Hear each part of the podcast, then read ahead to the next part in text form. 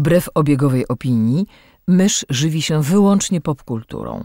Jest zwierzęciem stadnym, które lubi dzielić się tym, co znajdzie ze światem.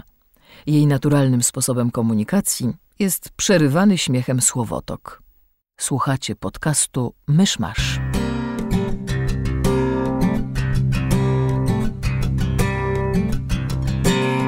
Gospodarzami podcastu Myszmasz są Krzysiek Sera, redaktor portalu Avalon. Kamil Borek ze studia Kobart. i Mysz, autorka bloga Mysza Mówi. Drodzy słuchacze, jest poniedziałek, 3 października 2016 roku, rocznica Zjednoczenia Niemiec. Zapraszam do 153 odcinka podcastu Myszmasz. Czy mamy jakieś newsy na początek? No wiesz, od tak dawna nie nagrywaliśmy, że na pewno zebrało się mnóstwo rzeczy. Pytanie, czy po trzech tygodniach jeszcze warto o czymś mówić. Ewentualnie, czy o czymkolwiek pamiętamy. No więc właśnie. Nic a nic. No może powiedzmy, gdzie, nas, gdzie byliśmy, kiedy nas nie było. Bo odcinki były tydzień w tydzień, ale były specjalne, szczególne, niezwykłe i w ogóle. Wyjątkowe. No, najpierw byliśmy na Kopernikonie w Toruniu. No, wystarczy, nie? Wow. Myślałby ktoś, że nas nie było rok, a nie dwa tygodnie.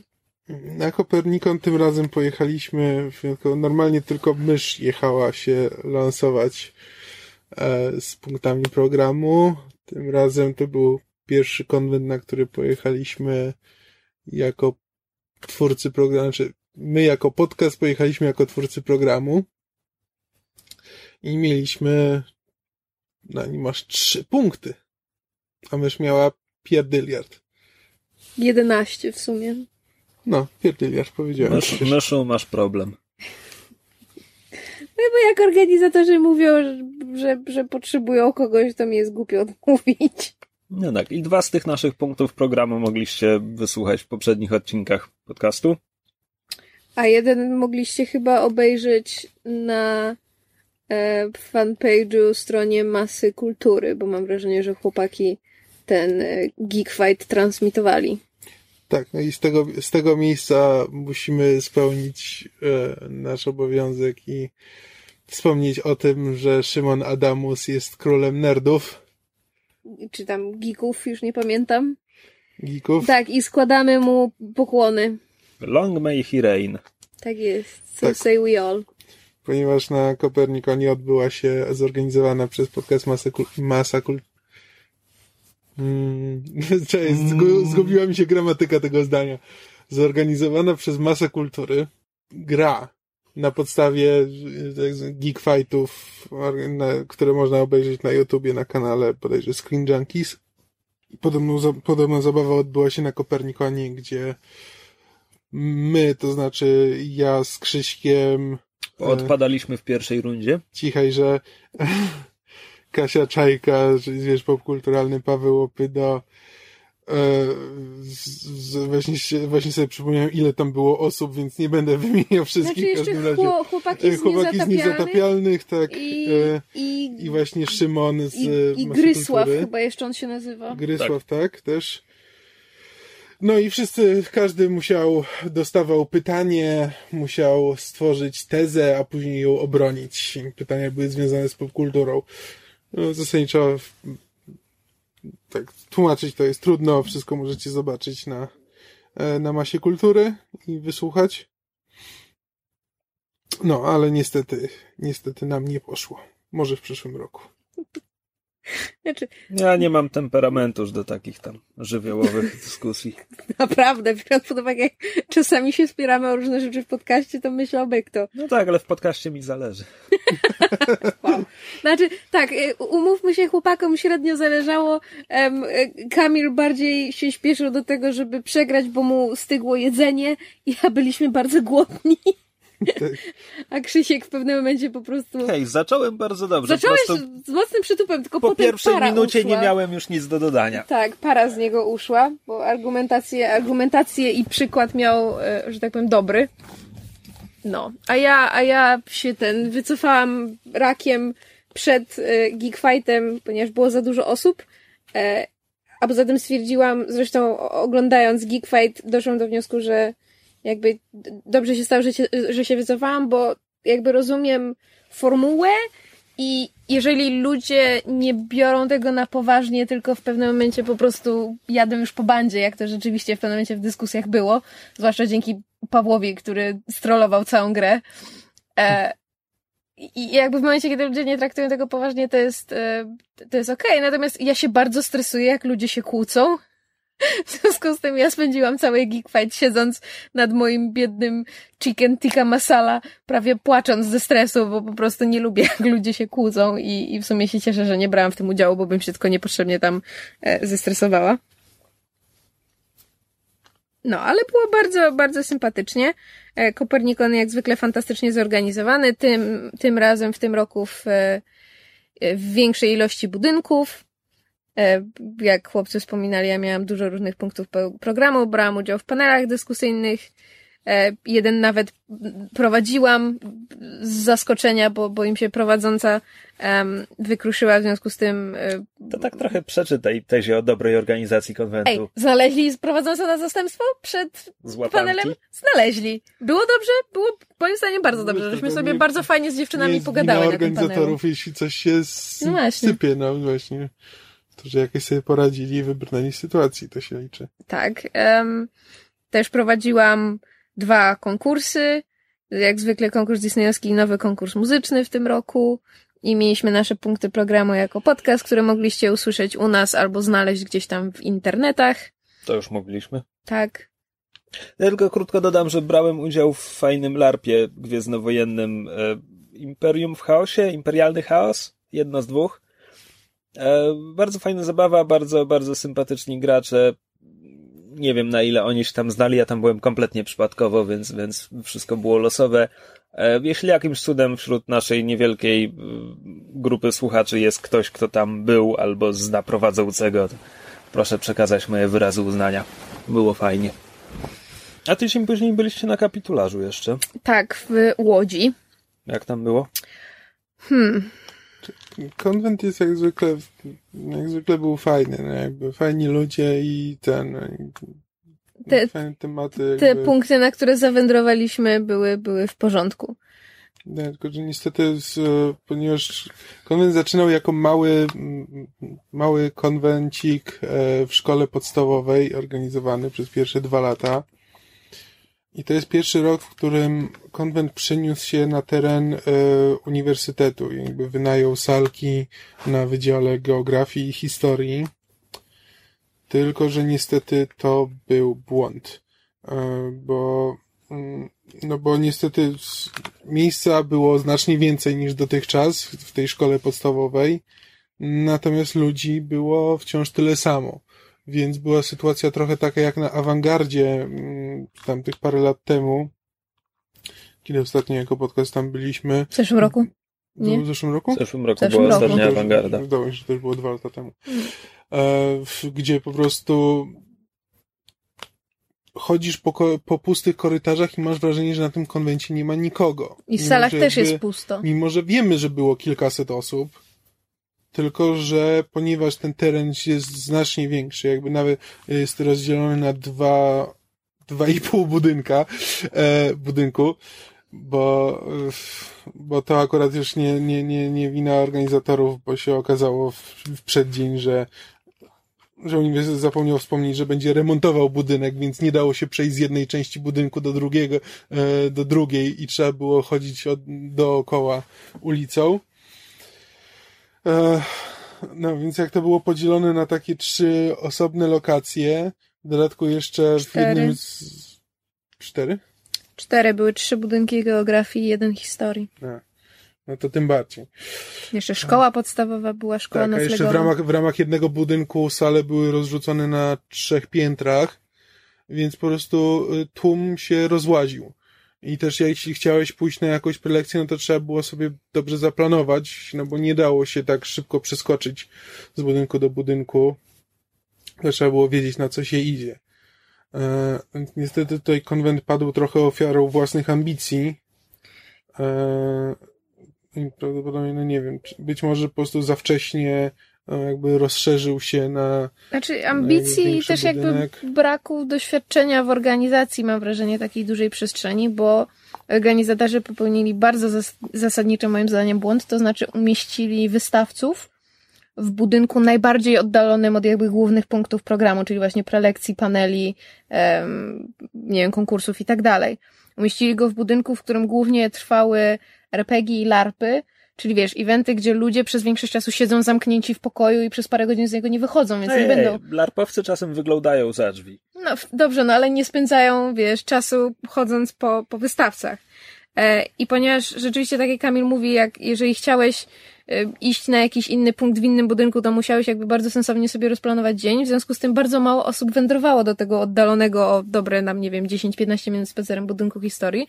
W efekcie czego do wystawców mało kto przychodził. No jakby istotą bytności wystawców na konwencie jest to, że prawda, przychodzą tam ludzie i kupują od nich rzeczy i rzeczywiście, kiedy myśmy tam, tam zawędrowali ostatniego dnia, żeby coś tam od wystawców kupić i jakoś ich wspomóc, to rzeczywiście było pusto i mieliśmy sygnały od zaprzyjaźnionych właśnie ludzi, że no, że mogło być lepiej.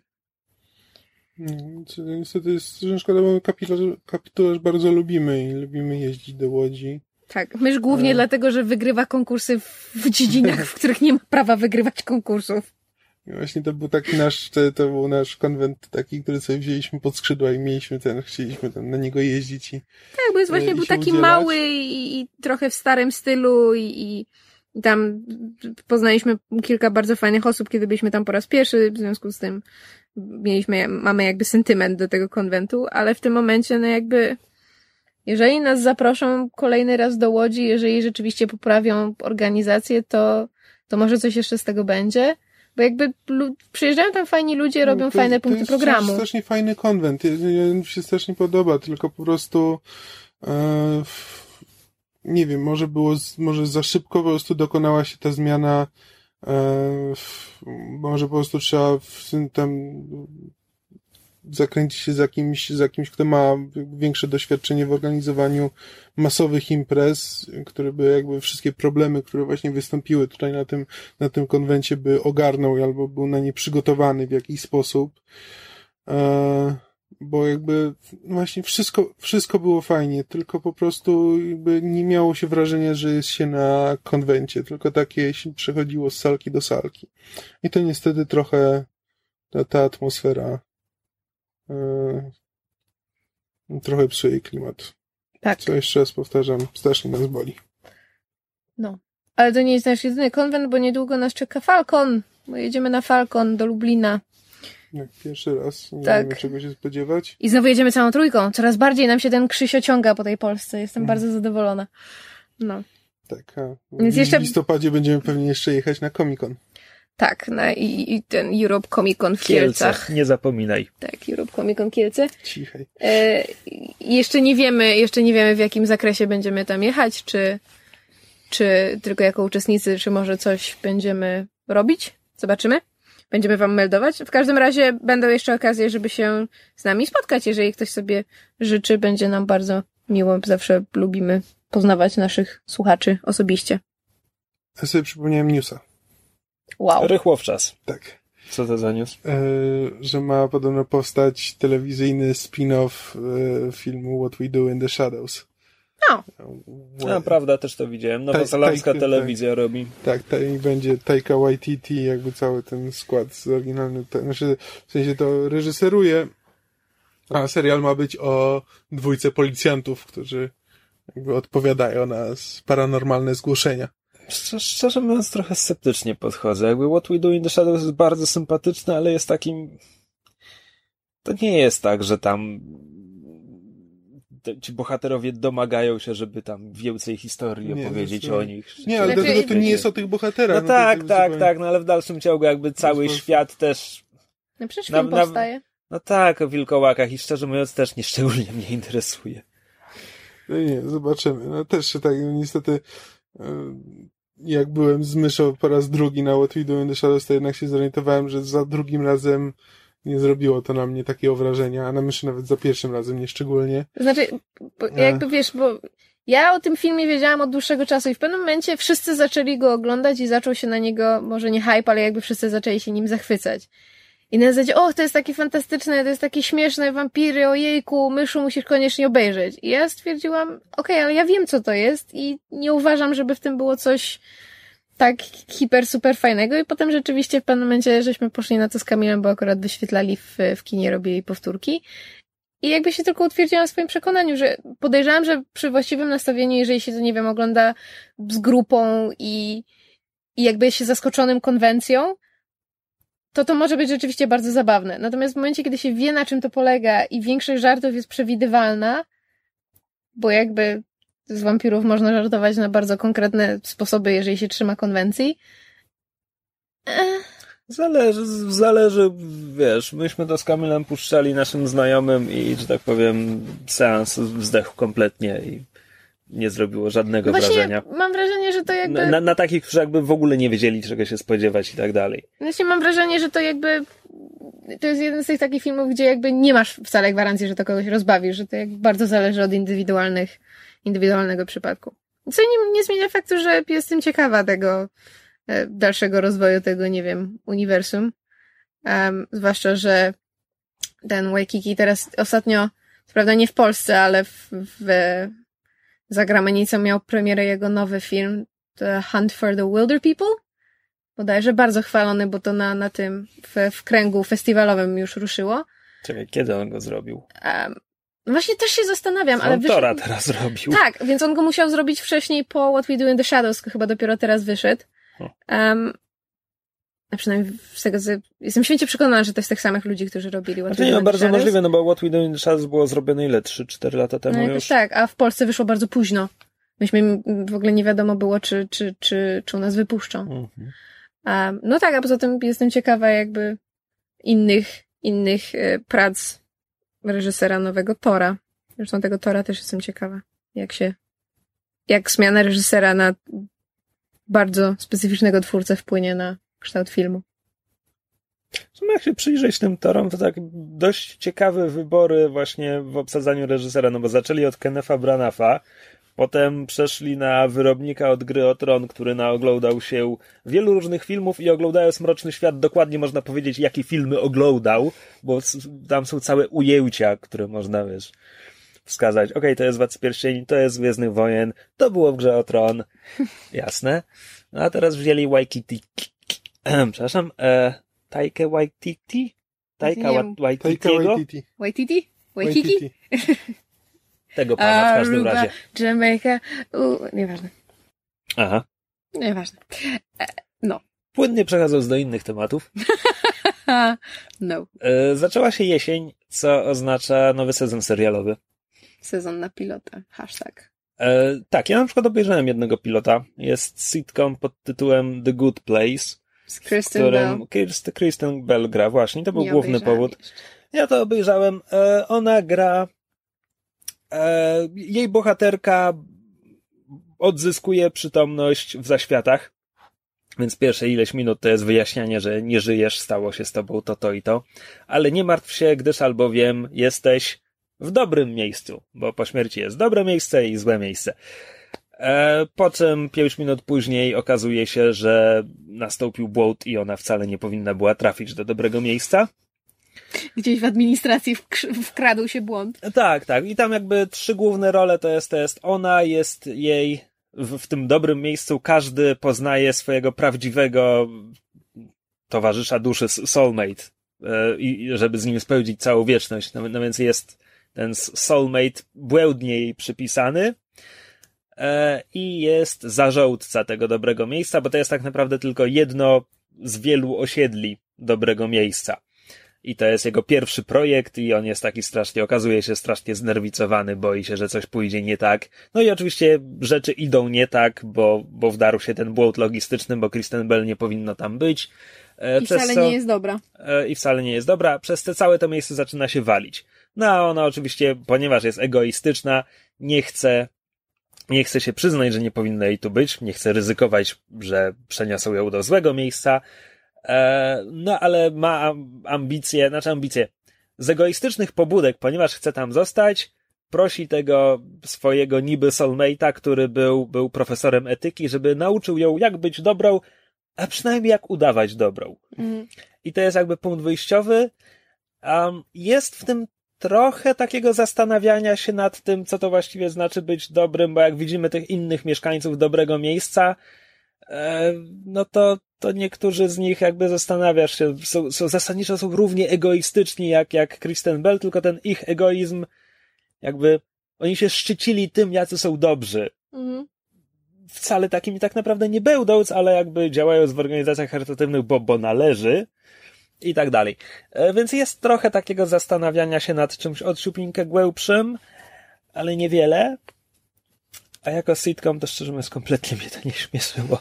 Więc obejrzałem e, pierwsze dwa odcinki i chyba się pożegnam w tym miejscu. Hmm. Znaczy zasadniczo warto sprawdzić, bo tam to, co- to, co mnie nie przekonało, może przekona innych. E, Plus Kristen Bell zawsze się fajnie ogląda. True. No ale jak, jak wszyscy wiemy, ja oglądam 3,5 seriala na raz i jakby Good Place nie, nie wejdzie do tej mojej rotacji seriali. Ja bardzo wolne mam tempo. Normalnie rzeczywiście we wrześniu poświęcam cały jakby wolny czas na oglądanie pilotów i spisywanie swoich wrażeń, a ostatnio jakoś ze względu też na rozjazdy konwentowe nie było kiedy, więc obejrzałam jakieś zupełnie przypadkowe, wybiórcze piloty. Między innymi dramat, a właściwie melodramat. Nie, komedia dramat. Trudno to nazwać. Drama adjacent. Em, pierwsze dwa odcinki serialu This is Us, który już dostał przedłużenie na pełen sezon, em, który opowiada historię czwórki bohaterów, którzy mają urodziny tego samego dnia. Em, I są jakby na, na różnych etapach swojego życia i są w różny sposób połączeni. To jest takie, wiesz, na zasadzie, serial się jakby zaczyna od tego, że, że nie ma, właściwie nie ma żadnej prawdy w tym, że w, w takiej, wiesz, mistycznej teorii, że ludzie, którzy mają rodziny tego samego dnia są w jakiś sposób połączeni, ale serial nam dobitnie udowadnia, że akurat te osoby są połączone. Przepraszam, jest takie przekonanie? Pierwsze słyszę. Wiesz, to tak jak Urban Legend, albo jak, wiesz, na zasadzie, że no jak, nie wiem, jak kot ci przebiegnie drogę, to będziesz miał PHD. No tak, ale, ale, to, przekonanie. no, ale to jest przekonanie, które jest rozpowszechnione. Jakby w życiu nie słyszałem, że jeśli mam urodziny tego samego dnia, co ktoś inny, to coś nas łączy. Jest wiele, wiesz, przekonań, czy legend, czy przesądów, Nie, o których wiem, nie mieliśmy tylko- pojęcia. No nic, nie, po prostu wydaje mi się to dzi- dzi- dziwna podstawa dla serialu. No Em, i co, dobre to? Wiesz co, fajne, dlatego że um, um, naprawdę są bardzo sympatyczne postaci, bo mamy um, otyłą dziewczynę, która e, zaczyna chodzić jakby na, na grupę wsparcia dla osób otyłych, bo chce bardzo schudnąć. E, mamy jej brata, który jest e, aktorem e, w kiepskim sitcomie i ma większe ambicje, ale nie jest się w stanie wydostać ze swojego kontraktu. E, I mamy ich, ich, ich brata, trochę spoiluję, um, i mamy trzeciego bohatera, który, który jest odnoszącym sukcesy chyba biznesmenem. Mam wrażenie, że serial nam jeszcze nie powiedział, co on robi w ramach pracy, ale w każdym razie jest takim Biznesmen to też nic nie mówi. E, w takim, w każdym razie jest człowiekiem, który jakby od, e, zaczynał od bardzo, em, że tak powiem, biednych początków, a potem, wiesz, stworzył dla siebie życie, ma, wiesz, duży dom, szczęśliwą rodzinę, żonę, dwójkę dzieci i tak dalej, ale próbuje odnaleźć swojego biologicznego ojca. No i mamy jeszcze czwartego bohatera, którego poznajemy w pierwszym odcinku, kiedy jego żona em, zaczyna rodzić trojaczki. I jakby to wszystko jest związane. Osoby inteligentne mogą się jakby już domyślić twistu. To, co jest ciekawe, to jest to, że pierwszy odcinek kończy się, um, kończy się właśnie twistem, bardzo fajnym, który jakby autentycznie intryguje widza. Chociażby pod tym względem, że potem się zaczynasz zastanawiać, okej, ale jak oni to zamierzają przedstawić e, dalej, bo, bo serial się dzieje, wiesz, na różnych płaszczyznach, przeplatają nam się te, te wątki tej czwórki, e, czwórki bohaterów. I potem obejrzałam drugi odcinek, myśląc na zasadzie, no dobrze, no to teraz będziemy, prawda, śledzili normalnie losy tych postaci, no to to jest po prostu zwykły dramat, czy tam serial obyczajowy. I drugi odcinek też się kończy takim twistem, na zasadzie, wiesz, out of left field pojawia nam się, pojawia nam się sugestia, że nie wszystko jest tak, jak myśleliśmy, nie wszystko jest tak, jak zakładaliśmy.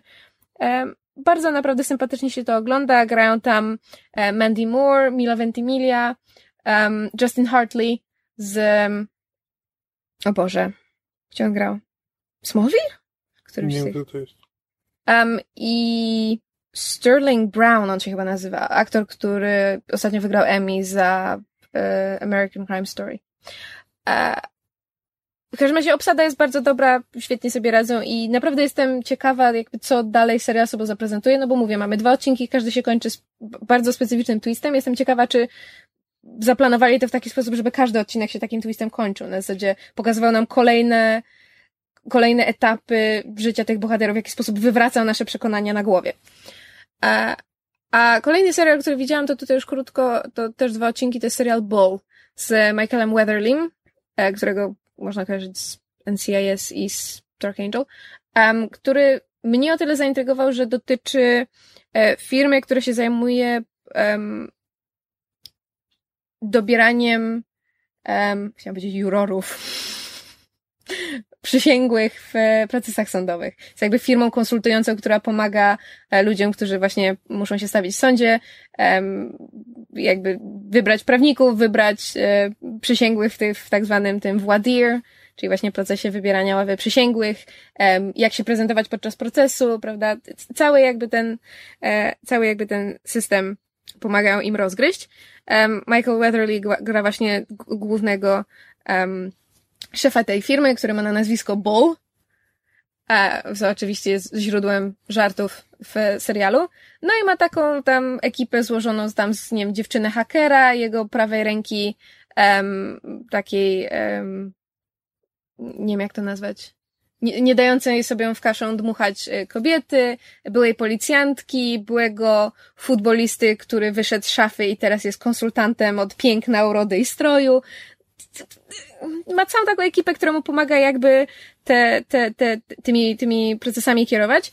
I, I z jednej strony jest to taka postać troszeczkę tego takiego antypatycznego niby geniusza czy specjalisty w jakiejś dziedzinie, których mieliśmy przez ostatnich latach bardzo wiele, ale on nie jest kompletnie bez serca, on nie jest kompletnie, nie wiem, nie, nie jest kompletnym socjopatą, tylko po prostu jest dobry w tym, co robi, ale serial, mam wrażenie, próbuje pokazać, że, że on, to wszystko robi jakby w dobrym celu, to, znaczy to nie jest tak, że on pomaga e, wywinąć się, prawda, e, ludziom, o których wie, że popełnili swoją zbrodnię, tylko autentycznie pomaga ludziom, których, których los w jakiś sposób skrzywdził, czy którzy zostali niesłusznie oskarżeni. I dla mnie to jest o tyle ciekawe, że ja po prostu bardzo, bardzo lubię dzieła popkultury, które się dzieją właśnie jakby nawet nie tyle na sali sądowej, ile dotyczą właśnie ławy przysięgłych. Jednym z moich ulubionych filmów, do których wielokrotnie wracam, jest ucieka... znaczy ten, uciekająca ława przysięgłych. E, jak się nazywał po polsku? Wiem, że Runaway, Runaway Jury, tak, z e, tam Gene Hackman, Dustin znam. Hoffman, John Cusack, Rachel Weisz. E, to jest właśnie jeden z filmów, który pokazuje em, jak wygląda proces y, dire, jak wygląda proces wybierania ławy przysięgłych i konsultantów, którzy się tym zajmują. I mi to zawsze strasznie fascynowało i, i jakby z tego prostego powodu mnie cieszy, że jest serial, który, który tego dotyczy.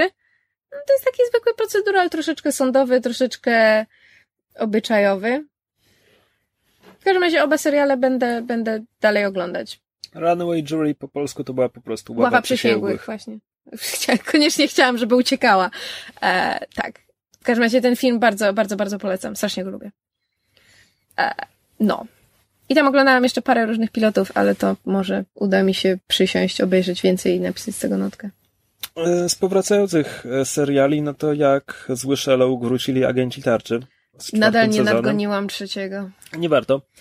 E, w czwartym sezonie, e, znaczy, a propos uciekania, twórcy serialu uciekli do przodu, to już było wiadomo pod koniec poprzedniego sezonu, czyli tam jest przeskok w czasie, ileś miesięcy mija, e, więc teraz próbują na nowo zainteresować widzów, bo jest nowy status quo i nagle postaci są w jakichś nowych pozycjach i, i sytuacjach i zabija, ale one nie wynikają logicznie z tego, co było wcześniej. E, ale co tam, no można, można ich poznawać na nowe, jeśli ktoś jeszcze ma siły. Dodali Ghost Ridera, więc on jest spoko. Na razie. E, Michael z mistycyzmu popkulturowego ma podejrzenie, że to dlatego, że jest go stosunkowo niewiele w tych pierwszych dwóch odcinkach i jeszcze go nie popsuli. Być może. Być może. Natomiast e, on jest w porządku. A cała reszta jest na typowym poziomie agentów tarczy. Czyli jeśli ktoś lubi ten serial nadal, to pewnie będzie go lubił dalej. jeśli ktoś nie jest przekonany tak jak ja nie jestem przekonany od trzech lat, tak pozostanie nieprzekonany. A jeśli ktoś go już nie ogląda, no to właściwie to sugerowałbym je, znaczy, można zobaczyć, prze, sprawdzić tego Ghost Ridera. Jest fajną odtrutką na Nicolasa Cage'a. I to w zasadzie wszystko, co mogę powiedzieć. Czy myśmy mówili o Emmys? Nie, bo były w czasie tej przerwy. W czasie przerwy. Um, bo tak a propos wracających seriali, to ja oczywiście mam love-hate relationship z Ryanem Murphym. W związku z tym zaczął się nowy sezon American Horror Story. Szósty. O, to już wiadomo, o czym on jest w końcu? Nie. Znaczy, tak, tak i nie, bo twórcy są w tym roku autentycznymi fiutami i strasznie lubią się bawić w, E, w kotka i myszkę. Czekaj, bo, bo, Bo to tak... rozmawialiśmy o tym ileś odcinków temu. To jest w końcu ta mgła, to jest ten... Nie. Nie. Nie, bo o, tak, rozmawialiśmy o tym, że, że twórcy w tym roku postanowili nie mówić, jaki jest motyw przewodni, tylko musieliśmy poczekać, aż zacznie lecieć serial. Tylko, że to nadal nie do końca jest jasne, Okej, bo... ale jest podtytuł chociaż? Nie, dlatego, że e, ten sezon zaczyna się w takiej formule, że mamy em, e, w formacie true crime. Okej. Czyli, że mamy ludzi mówiących do kamery, e, którzy opowiadają, co się im wydarzyło, i potem mamy, wiesz, e, jak to się No nazywa? dobra, czekaj, ale True Crime jest o... y, Podpowiedź leży w tytule True Crime, więc tutaj mamy po prostu mockumentary, tak? Tak, ale właśnie w formacie true crime, bo to nie jest na zasadzie, że tylko widzisz, tak jak nie wiem, w Paranormal Activity czy Blair Witch, widzisz tylko jakby wydarzenia, które się wydarzyły, tylko jakby masz. Em, No udawany dokument, mockumentary. Nie! Wy- nie, to się, jak to się nazywa, że jak jest. Jak w tych programach true crime są. Są... Czekaj, bo mockumentary to jest co innego niż paradokument. No właśnie, Bo jakby znaczy. true crime to są, to są paradokumenty, gdzie masz jakby w, w, trochę tak podfabularyzowany ten, to nie jest. Mockumentary to jest po prostu Dokument o czymś, czego naprawdę nie ma. Dobrze, ale o co mi chodzi? Chodzi mi o to, że form, format true crime polega na tym, że masz ludzi, którzy mówią do kamery, a potem masz reenaction z innymi aktorami zazwyczaj. Aha, o to okej. mi chodziło. Długo szukałam słowa po polsku na reenaction i nie znalazłam. Na pewno jest, tylko oczywiście mój umysł jest w tym momencie e, pusty. Te wszystkie Sełdzia, Wesołowska, Tak, tak, tak, tak, tak, dokładnie, na tej zasadzie. W związku z tym mamy, Malanowski, mamy, partnerzy. mamy, Wszystkie te rzeczy, w których Rafał grał. cicho, pozdrawiamy Rafała. E, On nas nie słucha. Te. E, that's why it's funny. E, w związku z tym mamy e, postacie mówiące do kamery na zasadzie, że prawda, przyjechaliśmy do tego domu, nie wiedzieliśmy, co nas będzie czekało. I potem mamy reenaction z innymi aktorami grających tych aktorów, którzy mówią do kamery. W związku z tym mamy dwie obsady dla tych samych postaci. E, I teoretycznie akcja dotyczy rodziny, która kupuje farmę i, i nie wie, że to jest Farma jest na indiańskim cmentarzu. Prawie, to znaczy jest związana z e, jednym z moich ulubionych motywów z popkultury, to znaczy Roanoke Colony, e, Colony czyli z kolonią Roanoke i, i tym słynnym, prawda, słowem Croatan, które po sobie pozostali, pozostawili na drzewie i potem zniknęli, nikt nie wie, co się z nimi stało. Przeprowadzili się na wyspę kawałek dalej. No właśnie, to też się w serialu pojawia, to oczywiście Brian Murphy musiał wymyślić własną interpretację dla tego wszystkiego. E, w związku z tym mamy akcję dziejącą się współcześnie, w dwóch płaszczyznach, no bo w e, jakby aktorów mówiących do kamery i te reenaction, które niby nie są prawdziwe. I mamy też warstwę, jak, jak zwykle w American Horror Story, mamy flashbacki do tam czasów zamierzchłych, w tym wypadku właśnie do, do, do założenia Roanoke. Roanoke. Um, I jest dziwnie, dlatego że normalnie, bo tak jak się pytałeś, czy ma podtytuł. I powiedziałam, not really. Dlatego, że normalnie jak, jak się pojawia karta tytułowa w każdym nowym sezonie, no to masz tam zazwyczaj American Horror Story, tam na przykład dwukropek, nie wiem, Coven, albo Freak Show, albo coś. A teraz się pojawia tylko American Horror Story, natomiast w momencie, kiedy serial em, ma przerwę reklamową, to pojawia się, wiesz, karta tytułowa z, z napisem e, My Roanoke Nightmare. Czy tam Roanoke Nightmare. Tak jakby to był, to był tytuł tego True Crime programu. I przez dwa odcinki się tego trzymają, czy trzy, już nawet nie pamiętam ile wyszło. Um, natomiast twórcy już powiedzieli, że w szóstym odcinku jakby wszystko zostanie odwrócone na głowie. Znaczy, to, że ten serial jest kompletnie nie tym, ten, ten sezon jest kompletnie nie tym, co my się spodziewamy. A ponieważ jeśli chodzi o tego typu twisty, to Ryan Murphy nawet jak robi to źle, to robi to widowiskowo, w związku z tym jestem autentycznie w tym momencie ciekawa, co oni nam zaserwują. Znaczy, American Horror Story, kod w worku. No to, nie, to, to po prostu brzmi tak wydumanie, że ja się męczę słuchając o tym, że, jak, że jakbym miał oglądać ten serial, to, to chyba tego typu zabiegi od twórców by mnie tylko i wyłącznie zmęczyły i wkurzyły. Myślałby kto, że trudno zrobić pretensjonalny horror, a jednak. No właśnie. E, znaczy akurat to jest pretensjonalność jest, jest No właśnie, to głównym... jest to, co, czego ja nie lubię w- u Ryana Murphy'ego, Tak. że po prostu on się traktuje zbyt poważnie. Znaczy, to nadal jest fantastycznie zrealizowany serial, dobrze wykorzystujący konwencję horroru. efekty są super, obsada jest fantastyczna, grają jakby bardzo dobrze. I ja po prostu autentycznie lubię tych aktorów, zresztą część z nich, y, ponieważ powtarza się w innych serialach Murphy'ego, w tym American Crime Story, została w tym roku nagrodzona Emmys. Wreszcie, Sarah Paulson, all the awards. Em, w związku z tym ja akurat jestem szczęśliwa. Natomiast Zobaczymy. To znaczy, po- podejrzewam, że, że powiem dwa słowa, kiedy już będziemy po tym szóstym odcinku i się dowiemy, co to za twist. Na razie trudno mi wyrazić um, opinię, jak ten sezon się plasuje na skali e, pozostałych homo, ho, e, ten e, American Horror Story sezonów. Czy jest raczej bliżej tej, tej, tej wyższej e, pozycji, czy raczej ni, niższej. The jury is still out on that. Jury, pomógliśmy, Tak, nieważne. tak, załapałem. A pozostałych powracających serialów jakoś nie oglądałam. Tak mało czasu. So much shows, so little time. Ale obejrzałam cztery odcinki Luka Cage'a. Luke Cage, Luke Cage, Luke Cage, Luke Cage. No to skoro jesteśmy przy serialach, to jak pierwsze wrażenie? Jeszcze nie widziałem ani Luke jednego. Cage! A tak trochę przy użyciu większej liczby słów? Luke Cage, Luke Cage, Luke Cage! Luke Cage is awesome. Biatch. That's five. Znaczy, Ja, ja na razie jestem po dwóch i pół odcinka mniej więcej. Ja w połowie, w połowie trzeciego. Gdzieś tam może pod koniec trzeciego ewentualnie. E, znaczy, no i na razie zapowiada się e, świetnie. Znaczy, jest skupiony na postaci. Znaczy, to jest po prostu dobra drama przede wszystkim. Masz... To nawet nie jest super bohaterski serial, to jest Tak, na tym dramat. etapie masz jakby z opowieść trochę gangsterską, jakby ze świata gangsterskiego w Harlemie, e, jakby dużo tego dotyczy, no, w ogóle jakby Luke Cage to jest, to jest taki dobry, e, dobry nosiciel metafory marginalizowanej społeczności, pozostawionej sobie i próbującej jakby w, rządzić się sama sobą i e, wyjść z, z dołka, w którym się znajduje. Jakby Harlem jest tutaj e, też e, tego typu przykładem, gdzie jakby mamy właśnie dużą ten dużo mniejszości i jakby biedną dzielnicę, która próbuje się odbudowywać. Jakby wszystko się obraca Mniej wokół... lub bardziej legalnie. Ta, tak, wokół tego, że no, z jednej strony mamy ludzi, którzy rzeczywiście próbują tą, e, tą dzielnicę naprawić, z drugiej strony mamy tych, którzy po prostu próbują e, ugrać jak najwięcej dla siebie, a z trzeciej mamy, strony mamy tych, którzy działają nielegalnie, ale też chcą te dzielnice naprawić A mimo z czwartej wszystko. strony mamy ludzi, którzy uwięźli pomiędzy tymi siłami. Tak. Czyli zwykłych, zwykłych obywateli. Uwięźli? Utknęli? Są uwięzieni? E, No i, i z tym serial sobie radzi świetnie. Znaczy obsada jest, obsada jest niesamowita, fantastyczna. E, Każda, każda postać jakby jest, ma swój charakter, jest z krwi i kości.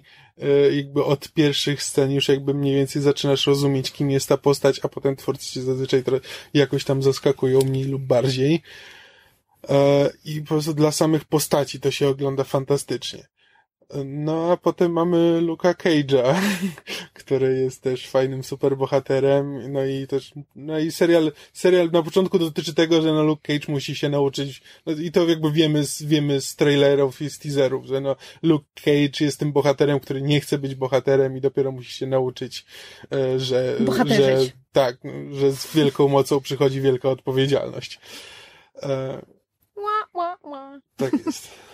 E, Em, y, to, co jest fajne i to, co można teraz zaobserwować w momencie, kiedy mamy, prawda, dwa sezony Daredevila, Jessica Jones i teraz Luka Cage'a, em, to jest to, że rzeczywiście każdy z tych seriali ma jakby swoją znaczy to jest trochę tak jak z filmami Marvela, że jakby każdy się trzyma troszeczkę swojego, nawet nie tyle gatunku, ale jakby swojego klimatu. Tak, że masz pewien taki zawsze schemat, no bo na przykład masz y, jakiegoś złego, którego do trzeciego odcinka nie widać, dopiero pojawia się gdzieś w trakcie, wszyscy o nim mówią, że gdzieś tam jest w tle i dopiero pojawia się gdzieś tam w trakcie. E, mamy jakby tych bohaterów zniszczonych przez życie, e, którzy e, co? Czy ty marszczysz brwi? Nie, bo tak nie bardzo wiem, do czego, o czym ty mówisz. Ja no, mówię o tym, że mamy seriale Netflixowe Marvela mają swój schemat, pewien taki jakby w konstrukcji i... A mi właśnie chodzi o to, że ja, ja piję do tego, że każdy jest inny. Bo jest. Bo no one mają pewien schemat, który jakby działa i jakby którego się trzymają, a przy tym mają zupełnie odmienną estetykę. Znaczy, zupełnie Luke Cage tego, tego, co w tym momencie powiedziałeś, nie trzyma się w ogóle, bo od początku wiemy, kto jest złym.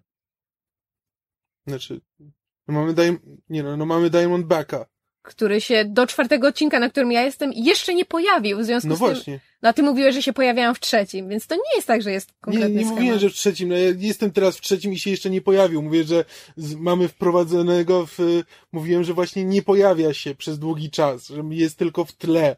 I dopiero potem wiem tylko, że podobno robi wrażenie ta postać. Nie, jeszcze, te, jeszcze tego nie wiem. Ale no to są takie rzeczy, które jakby te seriale lubią, lubią sobie wprowadzać. No i, i jakby skupiają się na bohaterach, mają dużą, y, dużą jakby obsadę y, drugoplanową. No to są rzeczy, które jakby te seriale lubią robić i to jest pewien, pewien schemat, którego się trzymają. Bardzo ogólny schemat. A przy tym, a przy tym każdy z nich ma zupełnie inną estetykę, opowiada zupełnie o czym innym, ma jakby jakąś historię, że historia całego sezonu dotyczy jakiejś, yy, jakiejś konkretnej historii i jakby jest konsekwentnie prowadzona, e, ale ale jakby te postacie, że nie masz tak, że na przykład, że w, to nie jest taki schemat, jak, nie wiem, w telewizji bywają, że no musisz mieć pewne archetypy postaci, e, które, z, które tam działają i okej, okay, i, i się bawcie. Tylko masz zupełnie, masz zupełnie różne postaci, masz zupełnie różne historie, zupełnie inaczej prowadzone te historie. I tylko taki bardzo ogólny znaczy, zarys tego, jak te. Jak, nie no, zawsze są archetypy, tak, ale nie to, że masz w każdym serialu ten sam, że musi być, nie wiem, e, główny bohater i jego śmieszkowaty przyjaciel i, i jego e, twardy szef, który nie daje sobie w kaszę dmuchać. I, a, czy, a czy pojawił się już e, starszy czarnoskóry mężczyzna, który prawdopodobnie nie skończy dobrze?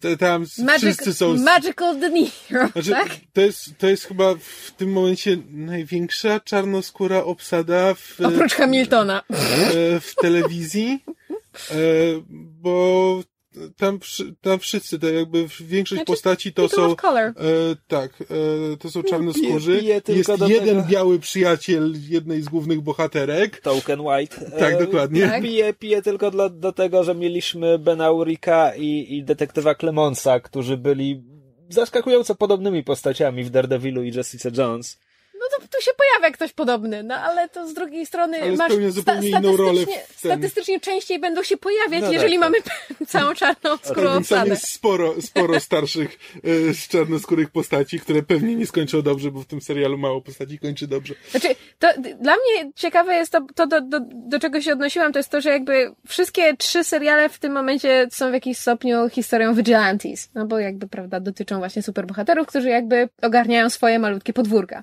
Zresztą a propos tego w Luke Cage'u się pojawia cudowny tekst jednej z pobocznych postaci pod tytułem Wy ludzie w Harlemie jesteście dziwni, wracam do Hell's Kitchen, bo tam jest przynajmniej normalnie. I szalenie mnie to rozbawiło. Ale e, element vigilante się jakby pojawia we wszystkich serialach, e, we wszystkich trzech produkcjach, natomiast jakby ze względu na, prawda, Mata Murdocka, który jest prawnikiem, no to pierwszy sezon, znaczy y, Daredevil ma jakby elementy, prawda, prawniczej, rozprawy i tak dalej, sądowe, w jakimś tam niewielkim stopniu. Jessica Jones, no to ma, prawda, um, detektywistycznej noir, noir, tak? A Luke Cage, dla mnie, także przez muzykę, która bardzo mi się podoba, kojarzy mi się z kinem samurajskim i z westernem. Znaczy właśnie, wiesz, ten taki samotny, znaczy, po prostu, bo to jest film, którym, znaczy, to jest serial, który ma, wiesz, nie śpieszy się, ma wolne tempo, i, i, jakoś nie... Domyślam się o co ci chodzi, ale prawdopodobnie muszę zobaczyć więcej, żeby to... A, co w tej muzyce kojarzy ci się z kinem samurajskim? Jakby... Znaczy właśnie z muzyką tego nie rozumiem, bo jakby w klimacie jeszcze tak, nie bardzo, bo muzyka jest bardzo soulowa, znaczy, znaczy soul jest... i funk głównie. Tak, ale ma takie bardzo specyficzne zaśpiewy, które też mi się kojarzą z jakby z tym, jak muzyka w, w kinie azjatyckim, zwłaszcza w filmach samurajskich jest wykorzystywana. Znaczy jakby jak rozbrzmiewa w pewnych scenach i, Trudno mi jest to określić. Jak obejrzysz, to może, może, może na ten temat jeszcze porozmawiamy. Może. Ale na przykład dla mnie to jest muzyka też, która mi się bardzo kojarzy z filmami Quentina Tarantino. To jest właśnie ten taki klimat, tak, który, tak, nie, który to, to on, on, on bardzo Czyli, lubi. że jakby tutaj muzyka wychodzi bardzo mocno na pierwszy plan, bo mamy całe sceny, gdzie na przykład jest, mamy scenę, gdzie jednym z głównych, głównych lokacji w serialu jest klub w którym jakby jest muzyka na żywo i są, e, i, są zespoły jakby występujące. I jest wie, wiele takich scen, które jakby odbywa się przy akompaniamencie muzyki, albo na przykład jest montaż, gdzie czy, mamy scenę akcji i pomiędzy sceny akcji wmontowane sceny z tego klubu, jak ktoś śpiewa tą piosenkę, przy której później wybrzmiewa, wybrzmiewają te sceny i, e, i ta naparzanka. Tak. E, więc jakby i tutaj, więc ta muzyka jest tutaj bardzo mocno na pierwszym planie i odgrywa bardzo dużą rolę. Co jakby jest, mam wrażenie, że trochę y, może być specjalnym zagraniem ze strony Netflixa po tym, e, co oni tam zrobili, The Get Down. To był, e, tak, to był Netflix, ich, bodajże tak. The, The Get Down i to samo w tym serialu, nie w serialu, w filmie. Mówiłem o nim nawet w podcaście tutaj. To jest czarnoskóra obsada, film Netflixa o dzieciaku, e, który się wplątuje właśnie. Dope? Dope, dziękuję. jakby taki mamy właśnie bardzo ten The Get Down i Dope jakby w, były właśnie o mniejszościach z głównie z czarnoskórą obsadą, z główną, w, którym, w których główną rolę odgrywa muzyka. I jakby no, tutaj... The Get Down jest o rozwoju muzyki, w tak, związku z tym trudno, żeby no. było czymś innym. Swoją e... drogą ja muszę ten serial obejrzeć. W Luke'u Cage'u mamy trochę podobny klimat. No. Tak, i, i, i mamy już, znaczy Kamil jeszcze do tego nie doszedł, ale pojawiają się już flashbacki. E, mamy, mamy cały niemal odcinek, który jest flashbackowy. Z tym poznajemy, poznajemy Luka Cage'a, zanim się stał Luke'em Cage'em. W ogóle jakby nawet tych, e, jakby lubią taką e, chrono, mm, montaż niechronologiczny, jakby zaczyna się często od, e, od końcowej sceny, i dopiero potem się dowiadują, mm. co jest, albo na przykład prowadzone śledztwo i jakby e, my jakby już widzieliśmy, co się stało, potem jakby ci śledczy też odkrywają, co się stało i ewentualnie tam jakieś dodatkowe sceny się pojawiają. Jaki jest ten montaż? Montaż jest taki mocno, e, czy momentami trzeba uważać, bo się można, jak, czy, jak tam parę razy przestałem zwracać uwagę tak do, dokładnie, co się dzieje, albo zajmowałem się czymś innym, w tle to nagle się trochę gubiłem, w której teraz e, chwili w historii jesteśmy. Mm. Jest też sporo takich fajnych, jakby to nazwać, nie wiem, smaczków czy ukłonów. Znaczy, ja wiem, że to nie do końca jest serial dla mnie, to znaczy tam jest bardzo dużo odniesień do um, jakby tematów i kwestii, które są istotne dla czarnoskórnej, e, czarnoskórej populacji Stanów. Na przykład jest bardzo dużo rozmów o, o e, koszykówce i konkretnych graczach i konkretnych trenerach i wiesz, i ja pomijając moją, moją kompletną nieznajomość sportu i brak zainteresowania tą tematyką, albo na przykład odnośnie em, em, e, pisarzy czarnoskórych, którzy odegrali ważną rolę w ruchu wyzw- wyzwoleńczym, wyzwoleń... Nie. Nie. Równościowym. Równościowym, okej. Okay. Um, I jakby to są, to są nazwiska, które niestety mi nic nie mówią. W są, są, Chyba, są... że mówisz o pisarzach, którzy walczyli z niewolnictwem.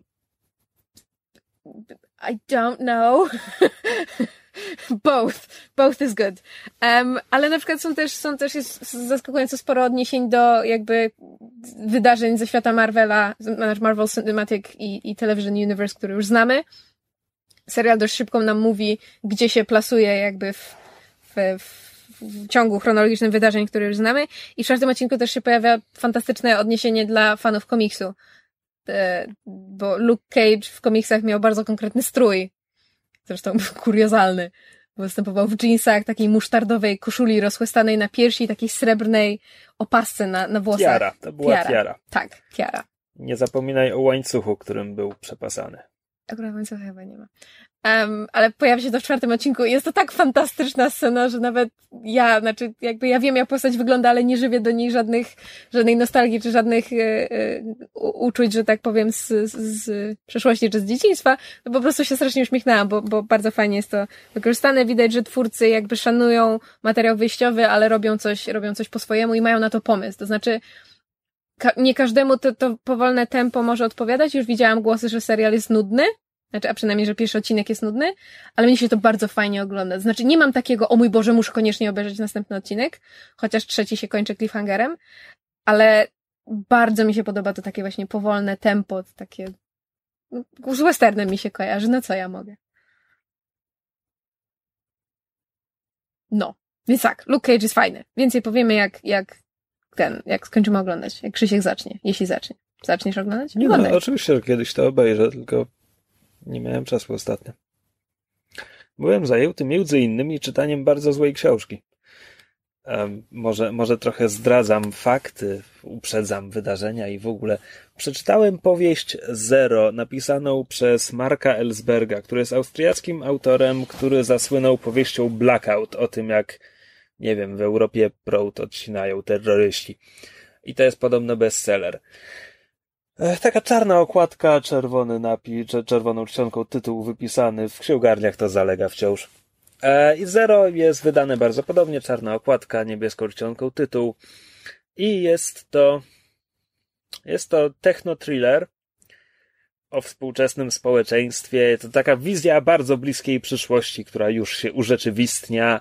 Black Mirror-esque. E, no, no, żeby. E, że tak powiem, mój stosunek do powieści ewoluował w trakcie lektury, bo po pierwszych kilkunastu stronach byłem przekonany, że, e, że to jest techno-thriller dla debili. Bardzo interesujący podgatunek. W połowie książki stwierdziłem, nie, nie, nie. To nie jest tak, że to jest skierowane do głupich odbiorców. To jest techno-thriller o debilach, bo bohaterowie są... O Jezus Maria. Po czym wreszcie w okolicach dwóch trzecich powieści stwierdziłem, że to jest po prostu technotriller napisany przez debila i to już jakby mi pozostało do samego końca. Bardzo mi się podoba ten rozwój. E, to jest tak. E, intryga, tyle ile jej jest, polega na tym, główną bohaterką jest dziennikarka. E, brytyjska dziennikarka. E, i to, I to jest ta klisza, e, wiesz, kogoś, kogoś bardzo analogowego, kto będzie musiał rozgryźć cyfrową intrygę. No więc jakby właśnie gazeta im się przeniosła do nowej redakcji i, i ta kobieta jako jedyna, jak, jak się rozpakowuje swoje rzeczy, to ma tam notes i długopisy, a wszyscy inni wyciągają laptopy. I w tym momencie, okej, okay, serio, ona, ona nawet nie ma laptopa w pracy. Stronę dalej, ona nie jest w stanie rozpoznać karty SIM telefonu, a przynajmniej tak jest to ze zdania tak to wynika. Może autorowi chodziło o coś innego. Mhm. E, no więc, okej, okay. konstrukcja postaci krok da... Nie, dobra, dobra, najpierw o czym to jest. E, I, w, i w, tym świecie, wiesz, bardzo bliska przyszłość, jest taki portal społecznościowy, bardzo popularny. Facebook. Na, na, nie, nie, nie, nie. Znaczy, okay. Bookface. Nie. To się nazywa Freemi. Chodzi o to, że w tym świecie tam to, to jest ten nowy, świetny pomysł, który podbił świat, że skoro i tak wszyscy, wszyscy gromadzą dane o internautach, to my we Freemi będziemy przynajmniej po pozwalali te, te dane tym internautom oglądać, żeby mogli sami siebie monitorować tak jak wszyscy inni ich monitorują. I tam są jakieś aplikacje, które, które wiesz, jakby agregują te wszystkie dane o tobie i w ten sposób mogą ci potem doradzać, jakby ułożą dietę idealnie pod ciebie, jakieś tam pomogą ci się uczyć, jeśli wciąż się Czyli uczysz. Inwigilacja ku służbie społeczeństwa. Ale właśnie nie inwigilacja, bo to jakby temat, oczywiście inwigilacja też się pojawia w powieści, ale jakby tematem jest to, ile sami dobrowolnie oddajemy mhm. gdzieś w ogóle weter wysyłamy przez tak. te Facebooki i wszystko inne. Klikając I accept all terms. Tak.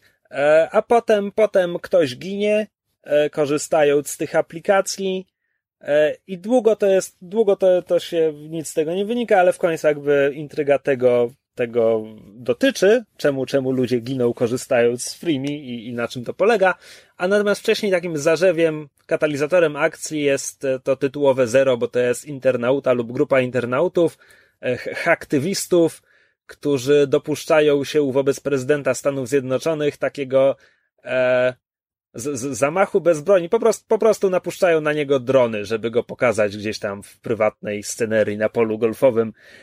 I to od pierwszych stron jest tak idiotycznie opisywane, gdzie jakby, gdzie jakby wiesz, to, to, to pojawia się transmisja na żywo w telewizji, w wiadomości, w, w, i jakby pierwsze słowa speakera to jest ta transmisja z drona już od kilku sekund jest na żywo w internecie. I jakby nie, w kilka sekund telewizja nie podejmie tematu, więc to jest jakby pierwsza kompletna bzdura. Gdybym miał wymieniać wszystkie, siedziałbym tutaj do wieczora. To jest po prostu tak durna książka.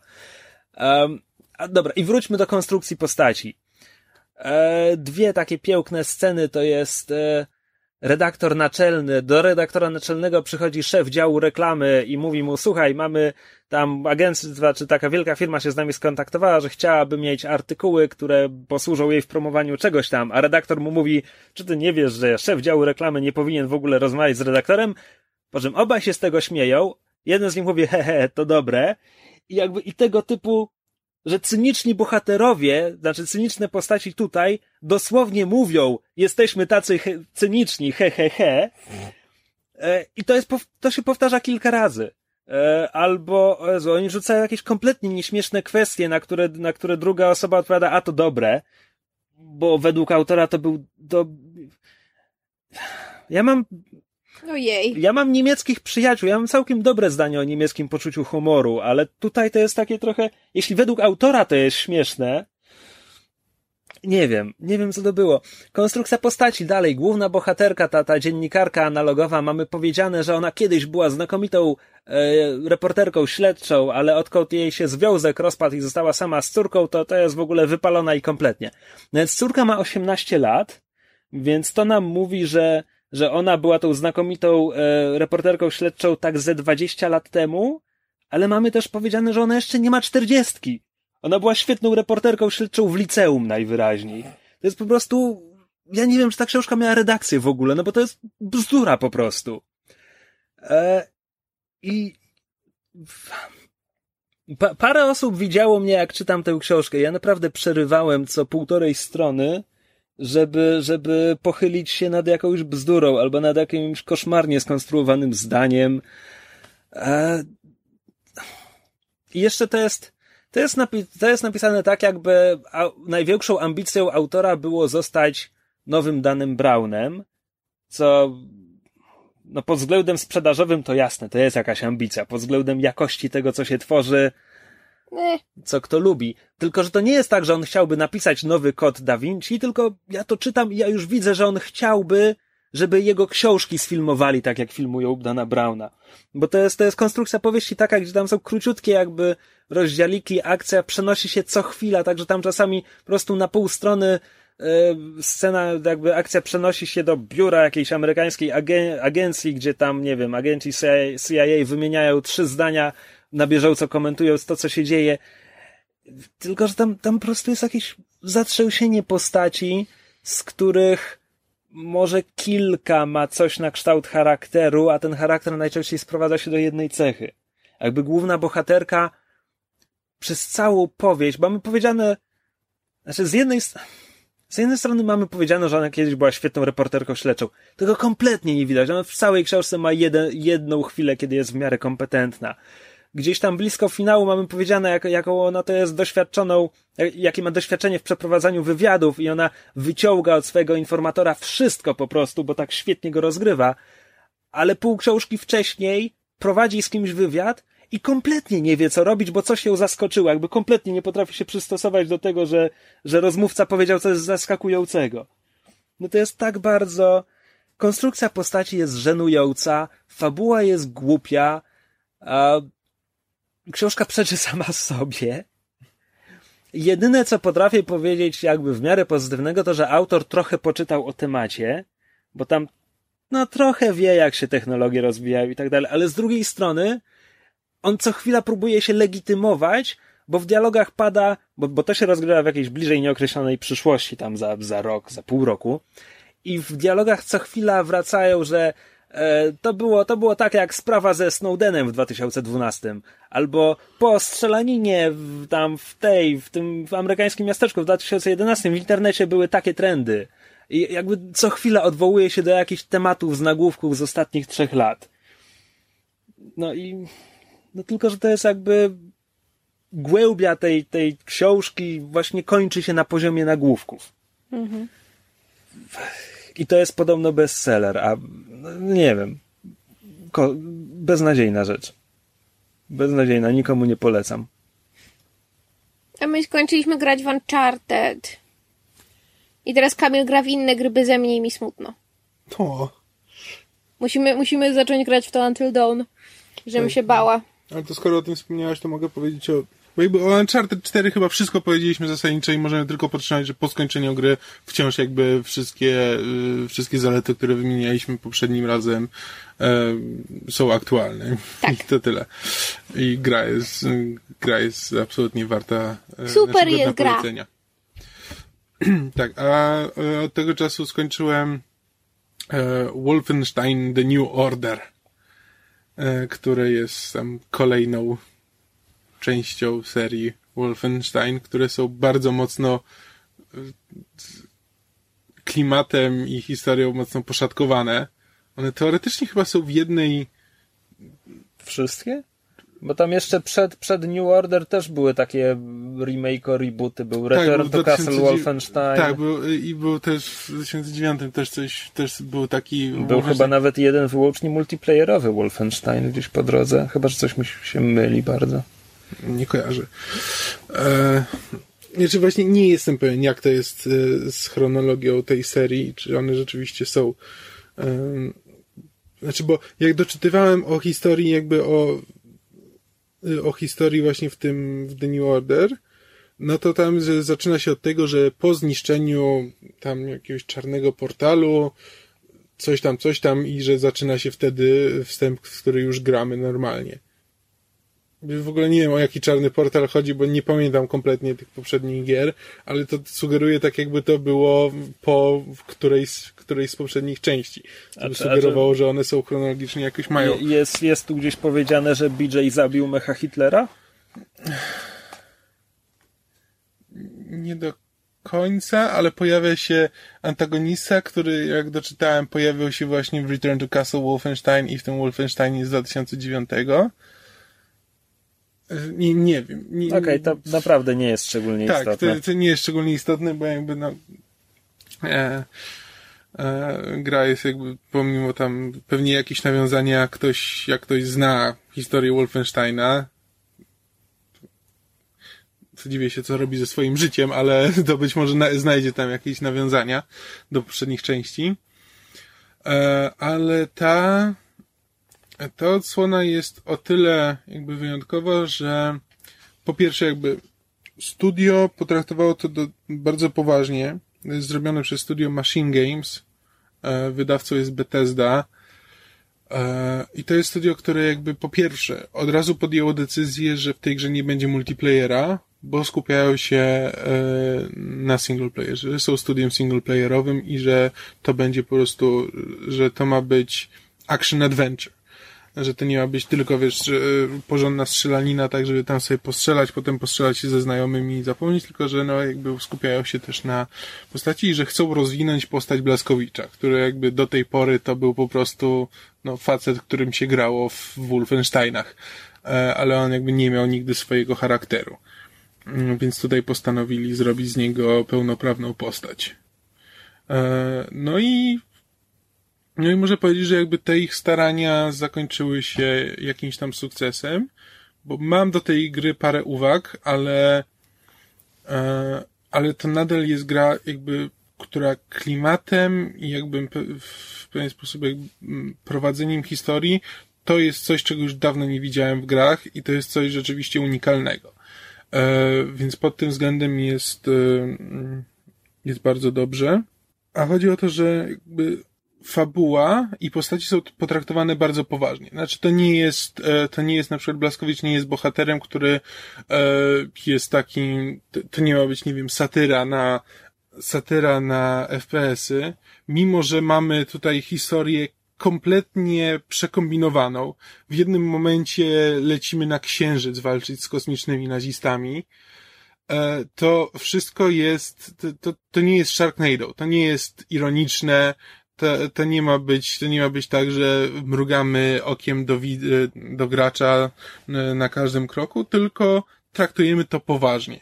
Robimy historię rodem z Wolfensteinów, gdzie jakby walka z Mecha Hitlerem nie jest niczym zaskakującym, ale traktujemy to zupełnie poważnie. E, no i historia polega na tym, że zaczyna się w 1946 roku, ponieważ wojna się wydłużyła w tej chronologii czasowej i jakby technologia też poszła naprzód, bo naziści korzystają z jakichś tam magicznych artefaktów, e, diabli wiedzą czego. E, no i Blaskowicz zostaje, zostaje postrzelony, trafia do, trafia do szpitala psychiatrycznego w Polsce i spędza tam 14 lat, zanim dojdzie do siebie. Ale za w śpiączce, czy? Nie, on nie jest w śpiączce, on po prostu ma y, uraz mózgu i po prostu to jest leczenie, rekonwalescencja i tak dalej. Więc on tam jest, y, on nie jest do końca, to nie jest tak, że on się po prostu budzi po 14 latach, tylko on tam po części coś tam pamięta z tych 14 lat, ale spędził je w czterech ścianach e, i praktycznie przykuty do łóżka e, przez ten cały czas. E, no, więc e, no i gra się zaczyna jakby w, w 1960 e, roku. E, Blasko, w momencie, kiedy przychodzą naziści żeby zamknąć ten szpital psychiatryczny i wybijają wszystkich tam do, bo to jest jakaś tam, jakaś tam tajna placówka, zabijają, zabijają po prostu wszystkich, którzy tam pracowali. No i Blaskowicz się stamtąd wy, wydostaje, zabijając przy okazji już kilkudziesięciu nazistów na wstępie. E, no i trafia z jakąś polską, do polskiej rodziny, która mu mówi, że no w 48 alianci się poddali, no i teraz naziści rządzą światem. I że tak naprawdę, no, no to on mówi, że w takim razie e, muszę znaleźć ruch oporu. Czekaj, całym światem? No zasadniczo, że jakby są imperium, e, może nie, to, nie tak, że zajmują cały świat, ale są jakby, e, są wielkim imperium, e, jakby okupują e, Stany Zjednoczone, większość Europy e, i, i tak dalej. Okej. Okay. No, więc e, Blaskowicz stwierdza, że musi dołączyć do ruchu oporu. Oni stwierdza, że właściwie to, to nie ma żadnego ruchu oporu, że po prostu wszyscy się poddali i jakoś tam przyjęli. No ale tam są jakieś niedobitki. Ludzie, którzy tam jakieś pojedyncze osoby, które próbują walczyć z nazistami jeszcze. No więc Blaskowicz tam jedzie do Berlina, żeby do nich dołączyć. E, no i powoli, i powoli próbuje walczyć z nazistami. I tak klimat jest lekko, właśnie, to jest, trochę się to tak ogląda jakby, y, ogląda, gra się w to, ale mówię w tym momencie o fabule, tak jakby twórcy twórcy podjęli same dziwne decyzje, nie do końca właściwe, ale w sumie stworzyli przez to coś zupełnie, y, zupełnie unikalnego. Znaczy, Blaskowicz jest niby przedstawiany jako bohater i ma być bohaterem. Jakby nawet twórcy, jak tam czytałem o, o, tym, to twierdzą, że jakby to miała być bohater, miała być postać bohaterska, nie żaden antybohater. Ale to trochę dziwnie, dziwnie wypada, no bo mamy animację, na przykład y, zabójstw z ukrycia. I w, kiedy Blaskowicz obraca w swoją stronę nazistę, wbija mu nóż w szczękę, w drugi nóż w głowę i widzimy przerażone oczy tego, tego nazisty.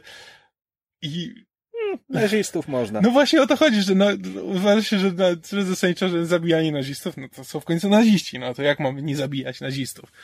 Tylko, że wiesz, jakoś tak w tej grze widzisz, widzisz pewne człowieczeństwo w ich oczach momentami. E, Większość z nich jest, jest w hełmach zakrywających całą twarz, ale jest paru oficerów, których właśnie można w ten sposób zobaczyć i jakby i momentami tam podsłuchujesz jakieś dialogi między nimi i oni tam czasem nawet mówią właśnie, wiesz, że rozmawia ze swoją rodziną e, o tym, że, e, że awans, że właśnie dostał awans i zaraz do nich wraca, a ty go po chwili mordujesz brutalnie. I mam wrażenie, że te twórcy, to, to nie jest w żaden sposób specjalnie zrobione, że właśnie twórcom się wydaje, że oni tworzą w pełni bohatera, no i mamy zabijać nazistów, ale to sprawia, że ten, że ten Blaskowicz jest taki trochę schizofreniczny, gdzie z jednej strony jest właśnie bohaterem, z drugiej strony jest kompletnym sadystą i lekkim psychopatą. I jeszcze w dodatku oni, żeby właśnie rozwinąć postać Blaskowicza, postanowili wprowadzić takie momenty, gdzie on komentuje to, co się dzieje. E, I rzuca takie urywki, takie pojedyncze zdania czasami, po prostu, że widzi coś na horyzoncie i, e, i komentuje albo z, nawiązuje do tego, co widział w przeszłości, jakie to miał e, traumatyczne przeżycia wcześniej. Tylko, że to są takie zdania, które brzmią jak z pamiętnika Rorschacha, z Watchmenów. Znaczy, to jest, to jest monolog wewnętrzny kogoś, kto jest niesamowicie straumatyzowany, i nie do końca y, zrównoważony psychicznie. I ja też nie wiem, czy twórcy zrobili to specjalnie, czy nie, czy... czy... Chcesz powiedzieć, że 14 lat w nazistowskim szpitalu psychiatrycznym mu nie pomogło? Raczej... E, znaczy, to był, to był polski szpital, więc to był jedyny ten, jedyny dobry szpital na świecie. Czekaj, ale mówię, że to jest jakiś tajny ośrodek. Wiesz co, to jest tak, że tam trafi, właśnie on nie był nazistowski, tam pracowali po prostu polscy lekarze i polskie pielęgniarki, którzy naprawdę się opiekowali tymi ludźmi, ale on był gdzieś tam na uboczu i naziści go trzymali w sekrecie. A nie mam pojęcia tak naprawdę. Jak to trzymali go w sekrecie? Nie wiem do końca o co chodzi z tym szpitalem psychiatrycznym. Dobra, ale słuchaj, bo od, od 15 minut opowiadasz mi o fabule Wolfensteina, a ja chciałbym wiedzieć, czy się sympatycznie z shotgunów strzela. E, tak, to jest, e, to, to jest druga sprawa, że nie, bo chciałem powiedzieć o tej, e, o tej fabule, bo po prostu e, do samego końca nie bardzo wiedziałem, co o niej sądzić przez cały czas i po prostu mam wrażenie, że to jest, e, że twórcy chcieli pokazać trochę coś innego, wyszło im trochę coś innego, ale, ale po drodze to osiągnęli efekt zupełnie odwrotny do zamierzonego, ale w, w bardzo ciekawy sposób. Natomiast jeśli chodzi o samą rozgrywkę i mechanikę, to tak, to to jest y, po pierwsze bardzo dynamiczny shooter, mm, w którym masz dużo możliwości taktycznych, masz dużo y, bardzo satysfakcjonujących broni, znaczy rzeczywiście masz różne wiele do wyboru, jakby gracie za bardzo stara się nie ograniczać. No masz jak lubisz na krótki dystans, to masz shotgun. Każdą broń można trzymać w dwóch dłoniach, więc możesz nawet biegać z dwoma shotgunami i napieprzać po prostu e, tak, że nie da się zrobić po prostu ścianę śrutu przed sobą. E, możesz zwykłym karabinem, masz e, snajperkę, masz też broń laserową, którą można doładowywać w niektórych miejscach, więc ona się, szybko kończy się amunicja, ale jeśli dobiegniesz do miejsca, w którym można podładować, możesz ją podładować z powrotem e, i to, to powoduje kilka, i ona jest dosyć mocna, więc e, to jakby, to jest taktyczny wybór, jak z niej korzystasz i, i daje ci trochę dodatkowych możliwości. Tam jeszcze te niektóre bronie mają e, alternatywne tryby strzelania, przy no, alternatywne no, to jest tak, że karabin maszynowy w którymś momencie dostajesz do niego doczepianą rakietnicę. Pewnie, czemu nie? E, tak. E, I potem jest fajnie. A gra jeszcze do tego wplata elementy skradania się, ponieważ znaczy, nie zawsze masz tę możliwość. Czasami masz po prostu tak, że przeciwnicy wiedzą, że jesteś, są na siebie przygotowani i, e, i po prostu musisz od razu, e, od razu wejść i strzelać. Ale jest, e, ale w większości wypadków masz możliwość rozpoczęcia przynajmniej walki, a czasem nawet jej skończenia po cichu, skradając się.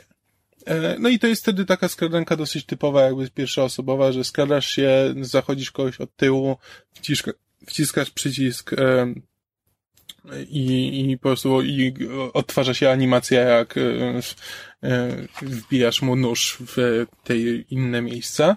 Nie, nie ma opcji, żeby tylko go poddusić i pozbawić przytomności? Nie, nie ma, nie ma możliwości przejścia tego, tej gry bez zabijania. ale masz też, bo zasadniczo twoją podstawową bronią przy skradaniu jest nóż które możesz wbijać, kiedy podejdziesz do kogoś, ale możesz, jeśli zdobędziesz kilka więcej noży, które są dosyć rzadkie, to możesz też nimi rzucać. E, I taki rzut nożem zabija jednym, e, jednym trafieniem i potem ten nóż możesz odebrać. Więc to jest tak, że musisz po prostu możesz sobie zaplanować tak, że e, kilku, że na przykład dwóch strażników zabijesz nożami i potem do drugiego dobiegniesz, żeby go dobić. Czy możesz rzucić swoim ostatnim nożem? Nie zawsze musisz mieć choć jeden nóż przy sobie. To słowa, którymi próbuję. e... Próbuję tak żyć moje życie, żeby trzymać się tych, tego motto. Tak, i te, i te poziomy skanunkowe są zorganizowane tak, że na każdym z nich masz e, jakby oficerów, którzy mają kontakt z bazą. I mają, znaczy nawiązują kontakt radiowy. Więc jeśli ktoś cię odkryje, a nie zabiłeś wszystkich oficerów, to natychmiast jest ogłaszany alarm i przybiega kilkudziesięciu kolejnych nazistów i musisz zacząć się strzelać. E, no i, a, i możesz albo wybić wszystkich po cichu, albo po prostu podkraść się do samych oficerów, wybić oficerów, a potem urządzić sobie strzelaninę z tymi e, nazistami, którzy zostali tylko po to, żeby ci nie dobiegali, bo dopóki nie zabijesz oficera, to kolejni naziści będą dobiegali w, e, w nieskończoność. Po prostu cały czas, cały czas będą się tam zjawiali, dopóki nie zabijesz tego, z tego oficera. E, więc albo możesz po prostu się strzelać tak, że zaczynasz po prostu, wchodzisz od razu z grubej rury i próbujesz po prostu zabić tych oficerów jako pierwszych, albo się podkradasz do oficerów, zabijasz oficerów, a potem sobie urządzasz rozróbę, albo po prostu możesz przechodzić po cichu e, całe te poziomy. I jakby, i gra w żaden sposób tego nie wartościuje. Znaczy, nie ma żadnych czy, nie wiem, przynajmniej, być może są jakieś tam achievementy, ale z tego co kojarzę, nie ma żadnych achievementów, nie ma żadnych bonusów za przejście po cichu. Po prostu sobie decydujesz, jakie chcesz teraz podejście, jak ci się chce, to możesz się skradać, jak ci się nie chce, to równie dobrze możesz się postrzelać i um, grać nie narzuca w żaden sposób, jak masz, jak masz w nią grać. Co jest jakby bardzo godne pochwały. A przy tym jest y, po prostu bardzo dobrze e, mechanicznie ograne. Kto jest przywódcą tej Rzeszy, jeśli Mecha Hitler nie żyje? Nie wiem, kto jest przywódcą, prawdę mówiąc, ale twoim głównym przeciwnikiem jest Death's Head. No tak, ale on jest tam jakimś naukowcem, tak, kierowcą, naukowcem, to jest tam kierowcem, kierownikiem jakiegoś projektu. Tak, ale mówiąc, ja nie wiem, kto tam, kto rządzi tą Rzeszą w tym momencie. Vandal Savage. E, był dodatek, ale ponoć był rozczarowujący. Tak, nie, w, w dodatek nie grałem. I, oczy, i te, te, jestem zachwycony tym, jak je zatytułowali, bo gra ma podtytuł The New Order, a e, dodatek e, to jest e, Old Blood. Mhm. Więc ten, ten nowy dodatek nazywa się Old Blood. Oczywiście, tak.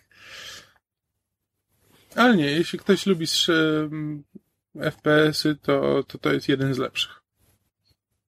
A przy tym jest jakby ciekawie rzeczywiście postaci. A, no bo są jeszcze postaci poboczne, które też są e, całkiem fajnie pokazane, rozwinięte. Mimo, że jakby większość gry spędzasz samemu e, i te postaci pojawiają się głównie w cutscenkach, to, e, to mimo wszystko, jak już się pojawiają, no to gra stara się, stara się je wprowadzić tak, żeby one miały tam jakąś rolę w tej historii i miały swoje charaktery. Kojarzysz w końcu, która z naszych aktorek tam podkłada głos? Alicja Bachleda Curuś. Jednak. Znaczy, przepraszam, Alicja Bachleda teraz już jest tylko. Mam wrażenie, że ona chlapnęła w jakimś wywiadzie dla Vivy czy czegoś tam, że będzie sequel, chociaż studio jeszcze oficjalnie tego nie, nie ogłosiło. No, nie wiem, być może. A i jeszcze jedna dziwna rzecz to jest muzyka w tej grze.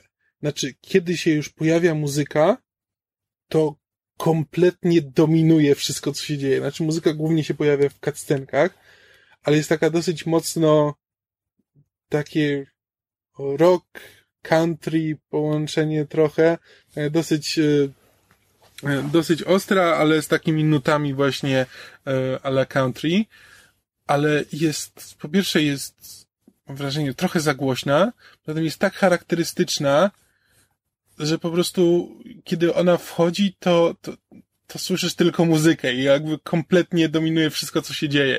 Eee, I też tworzy bardzo dziwny klimat. I to są właśnie takie dziwne jakieś rzeczy, które mam wrażenie, że nie powinny działać albo są efektami jakiegoś błędnego myślenia po stronie twórców, albo jakichś niedociągnięć, a w sumie to tworzy taki efekt, że zastanawiasz się właściwie o co w tej grze chodzi i co się będzie dalej działo i się to fascynuje i wciąga dalej, żeby poznawać, co się dzieje dalej. Może to wszystko było z premedytacją. Być może, ale nie. Wyszło im coś bardzo dziwnego, ale niesamowicie ciekawego. I bardzo polecam. Ja na koniec chciałbym mały coaching filmowy zrobić. Mm. Nie wiem, czy on jeszcze jest w kinach, ale parę tygodni temu byłem na Morgan. I jeśli, jeśli nie widzieliście, a w ogóle kojarzycie, to pewnie dlatego, że widzieliście zwiastun, w którym Paul Giamatti rozmawia z tytułową Morgan, która jest istotą stworzoną w laboratorium. I z tego zwiast mhm. zwiastunu wynika ewidentnie, że, że ci ludzie w tym laboratorium, że, że Paul Giamatti jakby przyjeżdża tam z zewnątrz do tego laboratorium, żeby przekonać się, czy tam doszło do jakiegoś takiego bardzo brutalnego wypadku, w cudzysłowie, w sensie Morgan kogoś zaatakowała, no i chcą się przekonać, czy, czy ta agresja jest tam wrodzona, czy, czy da się jakby zasadniczo muszą podjąć decyzję, czy, czy pozwolić jej dalej żyć.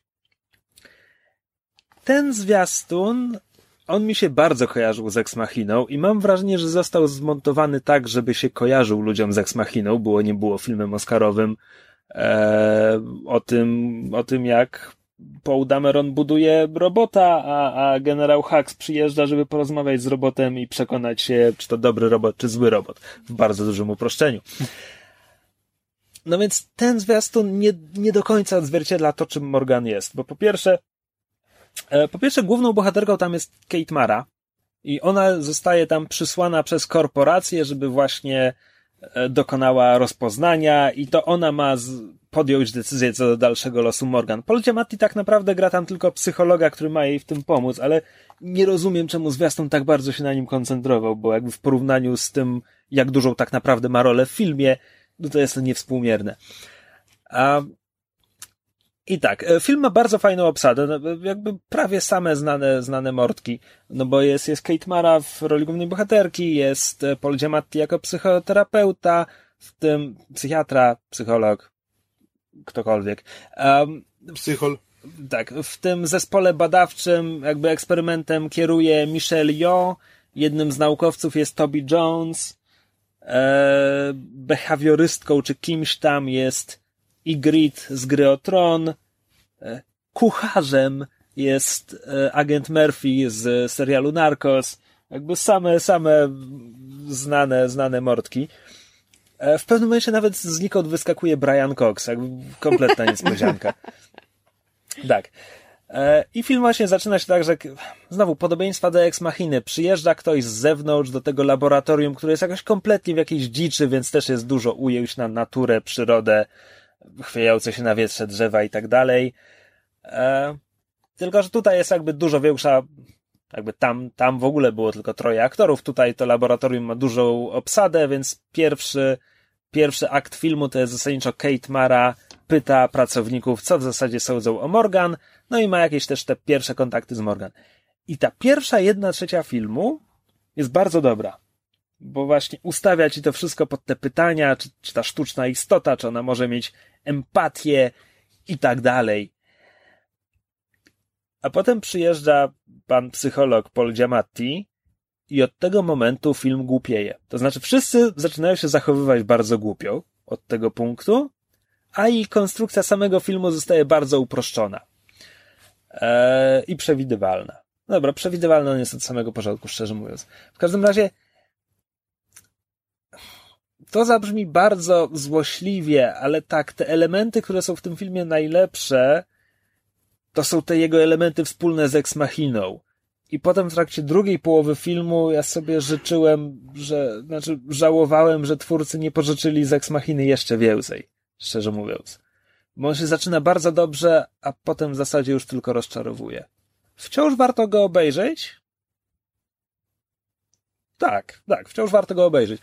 Natomiast, natomiast to jest jednak inny gatunek, jest, jest prostszy, bardziej na akcję nastawiony niż, niż na postaci. E, no ale trzeba przymknąć oko nad tym, że od połowy filmu postaci głupieją. Ale to naprawdę bardzo głupio się zachowują. E, I to, I to jest bolesne. To jakby to tu żałowałem. Natomiast bardzo fajna obsada, bardzo dobrze zagrany. O Kate Marze mogę powiedzieć, że jest dobrze obsadzona. Ja nie mam, nie uważam, żeby ona była szczególnie dobrą aktorką. Natomiast w tej roli się sprawdza. A co jeszcze? No w zasadzie to tyle. To jest Morgan. W roli istoty pozbawionej emocji? Nie, nie, ona gra tę, tę kobietę A, nie. z korporacji. A, dobra. Ale ponieważ gra kobietę z korporacji, więc zasadniczo tak, no bo to A, jest okej, bezduszna korporacja. E, Samą Morgan gra, ch- nie, wiem, czy, to, czy ta dziewczyna jest jakąś debiutantką, e, ale tu jakby też biorąc pod uwagę, że rola mówi, że no jesteś w zasadzie takim robotem w ludzkiej skórze, e, też dobrze sobie radzi z tą rolą. Mm. No, więc to jest Morgan. Jakby warto obejrzeć, natomiast zwiastun obiecuje. O, obietnice ze zwiastunu nie znajdują pokrycia w filmie. Dobrze, a skoro mówimy o zwiastunach i o tym, co obiecują, a co tak naprawdę e, z filmie, czy ty chciałeś jeszcze o jakimś filmie powiedzieć? Tak. E, czyli popsuł. Dobra. Nie, e, ja mam jeszcze jeden film, ponieważ dotąd narzekałem na wszystko, o czym mówiłem w tym podcaście, więc chcę skończyć. Chciałem powiedzieć, chcę skończyć optymistycznym akcentem, e, ale nie, bo, bo film, na którym właśnie byłem, to, to była ostatnia rodzina. I to jest świetny film, ale optymistyczny jest ostatnim słowem, którego bym użył do opisania go. Więc jest to, tak, to, to, to jest, mamy rok przestępny, więc poszedłem na polski film do kina. E, I ostatnia rodzina opowiada o rodzinie Beksińskich. E, jest na podstawie książki, chyba pod tym samym tytułem nawet. E, no i oczywiście prawdziwych losów rodziny Beksińskich. Rodziny, której ktoś, ktoś tam musiał kiedyś przekląć wieźmę, czy w inny sposób się jej narazić, bo to, to Myślę, że zazwyczaj wiedźma przeklina. to, to tak, to tak. On sklął wiedźmę, a wiedźma go przekleła. Dobrze, O, nie będzie. dobrze, tego się trzymajmy. E, no bo tak, no bo to jest taka trochę. Nie ma smoków, ale poza tym to jest gra o tron w zwolnionym tempie, wszyscy giną. O Jezu. Wow, jaka analogia. Natom, natomiast tak. To jest świetnie zagrany film. E, Andrzej Seweryn w roli, w roli Zdzisława Beksińskiego. E, Ogrodnik w roli, jego- w roli e, Tomasza Beksińskiego, czyli syna. Szczerze mówiąc, pół filmu przekonywałem się do tego, co on robi, bo on bardzo dużo gra ciałem, e, no bo Tomasz Beksiński miał problemy, tam wszyscy mieli problemy. E, I szczerze mówiąc, przez pół filmu miałem wrażenie, że, że strasznie szarżuje i że to są same takie jakieś wielkie gesty, machanie rełkami i taka dziwna, zmienna tonacja głosu. A a potem zacząłem się do tego przekonywać, że jakby z tego wszystkiego jak, jakaś konstrukcja postaci w tym jest. E, Natomiast tak, jeśli, jeśli film miałby mieć jakiś polaryzujący element, to, to pewnie, pewnie to niekoniecznie się wszystkim spodoba. E, Natomiast jakby zwłaszcza Seweryn, to po prostu charakteryzacja i tak dalej, to, to, to kameleony. Bo potem e, w, w, nawet w, w, napisy końcowe są wmontowane sceny z VHS-ów, które, które nagrywał Beksiński, więc widzimy jak naprawdę wyglądali i jakby wiesz, może można zestawiać i pytać, który to aktor, który, który to oryginał. Mm. Jest to film trudny, nie tylko dlatego, że jest okropnie przygnębiający, e, również dlatego, że narracja jest, powiedziałbym, bardzo bezkompromisowa. To znaczy, akcja obejmuje tam chyba 28 lat, no więc jasne jest, że żeby zmieścić 28 lat w dwóch godzinach, no to będziemy skakać i, i będą, mm, będą się zmieniały okresy i, i ludzie będą się starzeć i tak dalej, ale tam nie ma takich scen, które by sprawiły, że, że, że tam nie ma ekspozycji. I na przykład, jeśli, jeśli Tomasz, Tomasz Beksiński spotyka się z jakimiś kobietami, czy próbuje się spotykać, bo to jest jedna ze sfer życia, w której miał problemy, um, to tak się trudno zorientować, które z tych kobiet były dla niego ważne, jeśli którekolwiek, bo jakby wszystkie pojawiają się na jedną, dwie sceny maksymalnie. E, Andrzej Chyra tam się pojawia i to też jest tak, on, on się pojawia jako jako ktoś zafascynowany twórczością Beksińskiego, potencjalny nabywca jego obrazów, po czym w następnej scenie już prowadzi z Beksińskim wywiady i on potem napisze o nim książkę i też jakby nie ma wyjaśnienia, że, że coś takiego zaszło. E, więc jakby znaczy, ujmę to tak. Był a, snuto rozważania, jaki film będzie naszym tegorocznym kandydatem do Oscara. Nie jest to, to ten. Nie, nie, nie był, tak, to, to nie będzie, to nie będzie ostatnia rodzina, to był do... Smoleńsk. Nie, to będzie nowy film Andrzeja Wajdy, bodajże pod tytułem Powidoki. E, Oczywiście, że tak. tylko zastanawiałem się, jakby, jeśli ktoś nie, nie słyszał nigdy o Beksińskich i, i nie zna szczegółów z ich życia, i miałby oglądać ten film, no to tam pewne rzeczy nie ma żadnych wyjaśnień, biorą się znikąd i, i są takie skręty o, o, o 90 stopni. No ale to jest jakby a... Znaczy oczywi oczywiście, że to jest celowy zabieg, tak? No przecież nikt przypadkiem, przypadkiem nie nakręcił film. E, więc, więc jakby trzeba oglądać w skupieniu i kombinować. E, natomiast tak, świetnie obsadzony, świetnie zagrany, świetnie nakręcony. Tam prawie cała akcja toczy się w dwóch maciupkich mieszkankach na jakimś warszawskim osiedlu. Um, i, i, więc to jest też takie dość teatralne. Ale zdjęcia są bardzo dobre, świetnie wpisują postać w przestrzeń bo często, często bohater zajmuje, tam nie wiem, jakąś jedną szesnastą ekranu tylko. I to nie jest po to, żeby pokazać, że przytłacza go życie czy coś, tylko również. A, kurczę. No obejrzałem film wczoraj, zdążyłem go przemyśleć i myślałem, że będę w stanie trochę bardziej składnie o nim opowiadać. A, no jest bardzo, bardzo dobry. Mogę, mogę tak podsumować. E, nie mam ochoty oglądać go po raz drugi. Jest strasznie dołujący. A, ale zrobił na mnie ogromne wrażenie i, i absolutnie polecam. I zwiastun miał bardzo dobry. Chciałeś porozmawiać o zwiastunie? Nie, ale e, autentycznie, bo ponieważ to jest polski film, więc jakby było więcej reklam polskich filmów niż normalnie e, w czasie seansu. Przed seansem. E, przed seansem, tak. Znaczy, zwiastuny są częścią seansu kinowego. A, I były fatalne. Znaczy, być, być może nawet do niezłych filmów, bo na przykład Patryk Wega robi nowego Pitbulla, robi spin-off Pitbulla z pod tytułem Czej. Niebezpieczne kobiety czy coś tam. Ale to, czekaj, zatrzymajmy się tutaj, to zaraz powiesz, dlaczego były fatalne, bo wprowadźmy temat, ponieważ mamy temat jakby sponsorowany. To jest temat na segment od jednego z naszych e, patronów tak, na Patronite. Sprzedaliśmy się za pieniądze. E, tak, znaczy to powinniśmy byli to zrobić trzy miesiące temu, e, ale mniejsza o to. Patron, Ale jesteśmy, jesteśmy bardzo dobrzy w tym, co robimy. Tak. Tak, i to jest te, temat od Bobera z Bobrowni, e, bloga o grach głównie. E, I temat brzmi, co sądzicie o trailerach filmowych? Czy pokazują za dużo, za mało, czy w sam raz? Które są lepsze, ob obecne, czy może któreś starsze? Jakie znacie dobre, a jakie beznadziejne trailery? Etc. No to jest temat rzeka, co sądzimy o trailerach. Są dobre i złe trailery.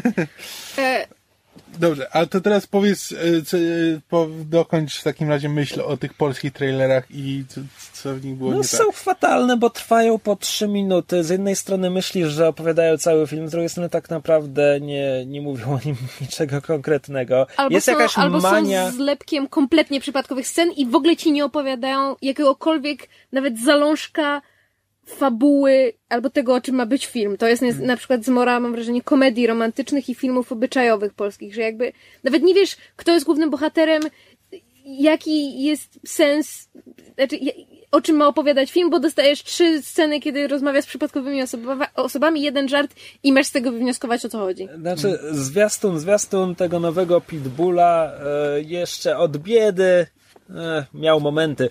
Natomiast potem e, widzieliśmy zwiastun filmu, którego tytuł mi kompletnie uleciał. Andrzej Chyra gra w nim policjanta, a głównym bohaterem jest jego syn, który właśnie też dołącza do policji i do Wydziału Kryminalnego. I teraz tak. Znowu, ten zwiastun trwa 3 albo 4 minuty. Zaczyna się jako rodzinna sielanka, po czym po, nie wiem, 45 sekundach, 50 minucie nagle się okazuje, wiesz, że jest ten zwrot akcji w zwiastunie, kiedy nagle się okazuje, że ten, ten idealizowany ojciec, że, że on pije na umór i, i że w policji są sekrety i brutalność i w ogóle Mm, i nagle się zmienia w thriller i tak dalej. Tylko, że to mogłoby działać, ale nie tak, że oglądasz absurdalną sielankę przez ćwierć zwiastuna, po czym nagle jest ta, ta, nagła zmiana klimatu, wiesz, jak, jak, jakbyś dostał pięścią w nos. Po prostu zero subtelności. Plus oczywiście polscy twórcy zwiastunów oglądają amerykańskie zwiastuny, więc wiedzą, że trzeba, znaczy trzeba, wiedzą, że amerykańskie zwiastuny często kończą się jakąś tam kwestią, która będzie albo dowcipna, albo taka, albo taka, wiesz, z werwą, jeśli to jest film akcji, czy coś tam. No ten, ten zwiastun kończy się wymianą, gdzie ten główny bohater mówi, że chciałby tam pokierować śledztwem w sprawie czegoś tam, a jego przełożony mówi mu, a ja chciałbym, żeby Sharon Stone zrobiła mi loda. I ja nie wiem, czy to jest po prostu przykład tego, jak żenujące będą dialogi w całym filmie, ale jako taka, taki, wiesz, stinger na, na koniec, na koniec zwiastunu, no to, to jest To, to, jest, żałosne. to jest najbardziej błyskotliwa kwestia Tak. w całym filmie. Tak. E, Dla, dla odmiany kwestia kończąca zwiastun Pitbulla jest durna, ale naprawdę zabawna. Więc Tak, tam jest myślałem, lepiej. że powiesz, że chyba ty. Nie, nie, nie, nie, nie. Ale to musiałbym za dużo opowiadać, a, a i tak bez obrazu nie ma, nie ma, nie, nie, nie zadziała. E, no więc polskie zwiastuny Są złe. Znaczy, z jednej strony tak, ale z drugiej strony, to co przed chwilą powiedziałem, ostatnia rodzina miała zwiastun, który mnie przekonał, że chciałem obejrzeć ten film. Znaczy, w ciągu ostatnich kilku lat była autentycznie garść filmów, które byłabym w stanie policzyć na palcach jednej, maks dwóch rąk, które stwierdziłam, że o, może bym to chciała zobaczyć. W tym, żeby było śmieszniej, była chyba z jakiegoś powodu Karbala i em, to ostatnie o powstańcach co było. Miasto 44. Tak, Miasto 44. Filmy, które niekoniecznie się bardzo dobrze sprzedały albo miały jakieś fantastycznie dobre opinie, ale przynajmniej trailer, Tak, ale- trailer sprawiał, że o, polski film, który nie sprawia, że mam ochotę wydłubać sobie oczy. Znaczy, Karbala miała bardzo porządnie zmontowany zwiastun, po prostu jak do filmu wojennego. Miasto 44 to było to wybuchy Ilana Del Rey. Tak, ale przynajmniej, znaczy, to Dość jest banalne, naśladowanie, ale- tak, ale to jest naśladowanie amerykańskich Tak. trailerów, To, to był zdecydowanie amerykański, amerykański trailer do polskiego filmu. tak, ale poprawnie jakby przełożony na, na, na polski grunt, nazwijmy to. Znaczy, nawiązując do tego, co, co Bober zadał w swoim pytaniu, czy, czy trailery kiedyś były lepsze, albo ja- jakie są różnice. Nie do końca, to znaczy jak czasami zdarza Och, ja mi się... uwielbiam e, zwiastuny sprzed 40 lat, można pooglądać na YouTubie, z, na przykład zwiastuny do oryginalnych Gwiezdnych Wojen. To jest po prostu narrator, który ci przez 3 minuty zaczyna od tego, pamiętacie 3 lata temu Gwiezdne Wojny? No to ci bohaterowie, wymienia wszystkich bohaterów, wracają, żeby znowu zmierzyć się z Vaderem. Straszne. Ja bardzo lubię oglądać, um, znaczy, bo kiedyś, prawda, filmy były na kasetach wideo, no i na kasetach wideo, zresztą tak jak na, na DVD, prawda, większość DVD teraz ma na początku ten e, ostrzeżenia przed piractwem, co jest kuriozalne, no bo kupiłam legalnie kasetę, znaczy kup, kupiłam legalnie płytę DVD, nie muszą mi mówić, żebym, prawda, nie kradła samochodu albo nie kradła torebki. A kiedyś na kasetach wideo to były reklamy filmów, które będą w przyszłości tak. wydane na wideo. W związku z tym u moich rodziców jest cała moja kolekcja Disneya, gdzie na początku właśnie zawsze oglądałam trailery filmów Disneya, które bardzo często już miałam na kasecie, ale oglądało się je z trochę innego punktu widzenia, no bo prawda, między tym jak widziałeś reklamę filmu na kasecie wideo, a tym jak on wyszedł na wideo, potrafiło minąć rok albo dwa lata. Mhm. E, I te, teraz na YouTubie dzięki właśnie, dzięki internetowi, dzięki YouTube'owi można, można bardzo wiele starych trailerów oglądać, czy to właśnie, czy, czy kinowych, czy właśnie z kaset, y, z kaset y, wideo, bo to też jest inny, ba, ba nawet są chyba czasem jakieś reklamy z tych, z laserdisków albo coś takiego, zamieszłej przeszłości. Em, I strasznie mnie śmieszy właśnie jak, abstrahując od, prawda, nie wiem, tam poziomu efektów czy, czy różnic montażu, ale jakby właśnie jak inaczej się podchodziło do, do przedstawiania historii. Mam wrażenie, że teraz ze względu właśnie na, na jakby na internet i na lęk przed spoilerami i, i, i to, jak często się używa cliffhangerów, to trailery bardzo często muszą albo, albo ci właśnie przedstawiają zalążek filmu, albo ci opowiadają skrótowo trochę inną historię niż ostatecznie dostaniesz. To są jakby te trailery, które, prawda, e, pokazują inny film niż ostatecznie dostajemy, ale jakby trailer musi mieć sens. Musi ci na przykład przedstawić bohaterów, e, powiedzieć jaki, jaki, jakie są między nimi relacje, jaki jest właśnie zalążek tej fabuły i ewentualnie pokazać parę, nie wiem, tam scen, scen akcji, żartów albo one-linerów. Nieważne, czy to jest, prawda, tam komedia romantyczna, film obyczajowy, dramat, film akcji, superbohaterski. Horrory mają trochę inną konstrukcję, no ale też mają swój schemat. Natomiast jak się ogląda te stare trailery, to oni tam bardzo często potrafili opowiedzieć cały film od początku do końca. Włącznie jakby ze zdrodzeniem końca. I jakby nikt nie widział w tym nic złego, no bo jakby ludzie tak rzadko jakby mieli okazję pójść na nowy film do kina, że, że jakby mu, nie wiem, mam wrażenie, że było takie przekonanie, że musieli od początku do końca wiedzieć, na co idą? Tak, na co idą. Czy to, na co pójdą, rzeczywiście warte jest ich pieniędzy. Nie na zasadzie, że masz kupić tego kota w worku, tylko oto jest kot, oto jest worek. Jeżeli ci się podobają te koty i te worki, proszę iść do kina, czy tam proszę kup kasetę. Znaczy w ogóle kiedyś, znaczy, no bo kiedyś było tak, że jak się jeszcze nie, wiesz, tworzenie trailerów to nie było rzemiosło, tylko po prostu, po pierwsze, to trailery do większości filmów to tworzyli twórcy, Mm. Po prostu na, na etapie, wiesz, na montażu filmu jakby dobierali też sceny, które mają się potem pojawić w trailerze, co jakby jest momentami, momentami tworzyło świetne efekty, znaczy tam e, trailery bodajże do Obcego są uznawane za, za świetne, znaczy w ogóle trailery do tych klasycznych jakby thrillerów, znaczy nie, nie mówię tutaj o, nie wiem, Leprykunie, czy tylko, tylko o takich e, klasycznych... Klasyczny thriller Leprechaun. tak, tylko, że tych uznawanych za dobre, typu, wiesz, te filmy Kubricka miały świetne trailery, właśnie obcy i tak dalej, że tego typu, że jeśli dobry twórca robił dobry film, to robił do niego też dobry trailer. No, a potem trailery jakby przeszły do domeny marketingu.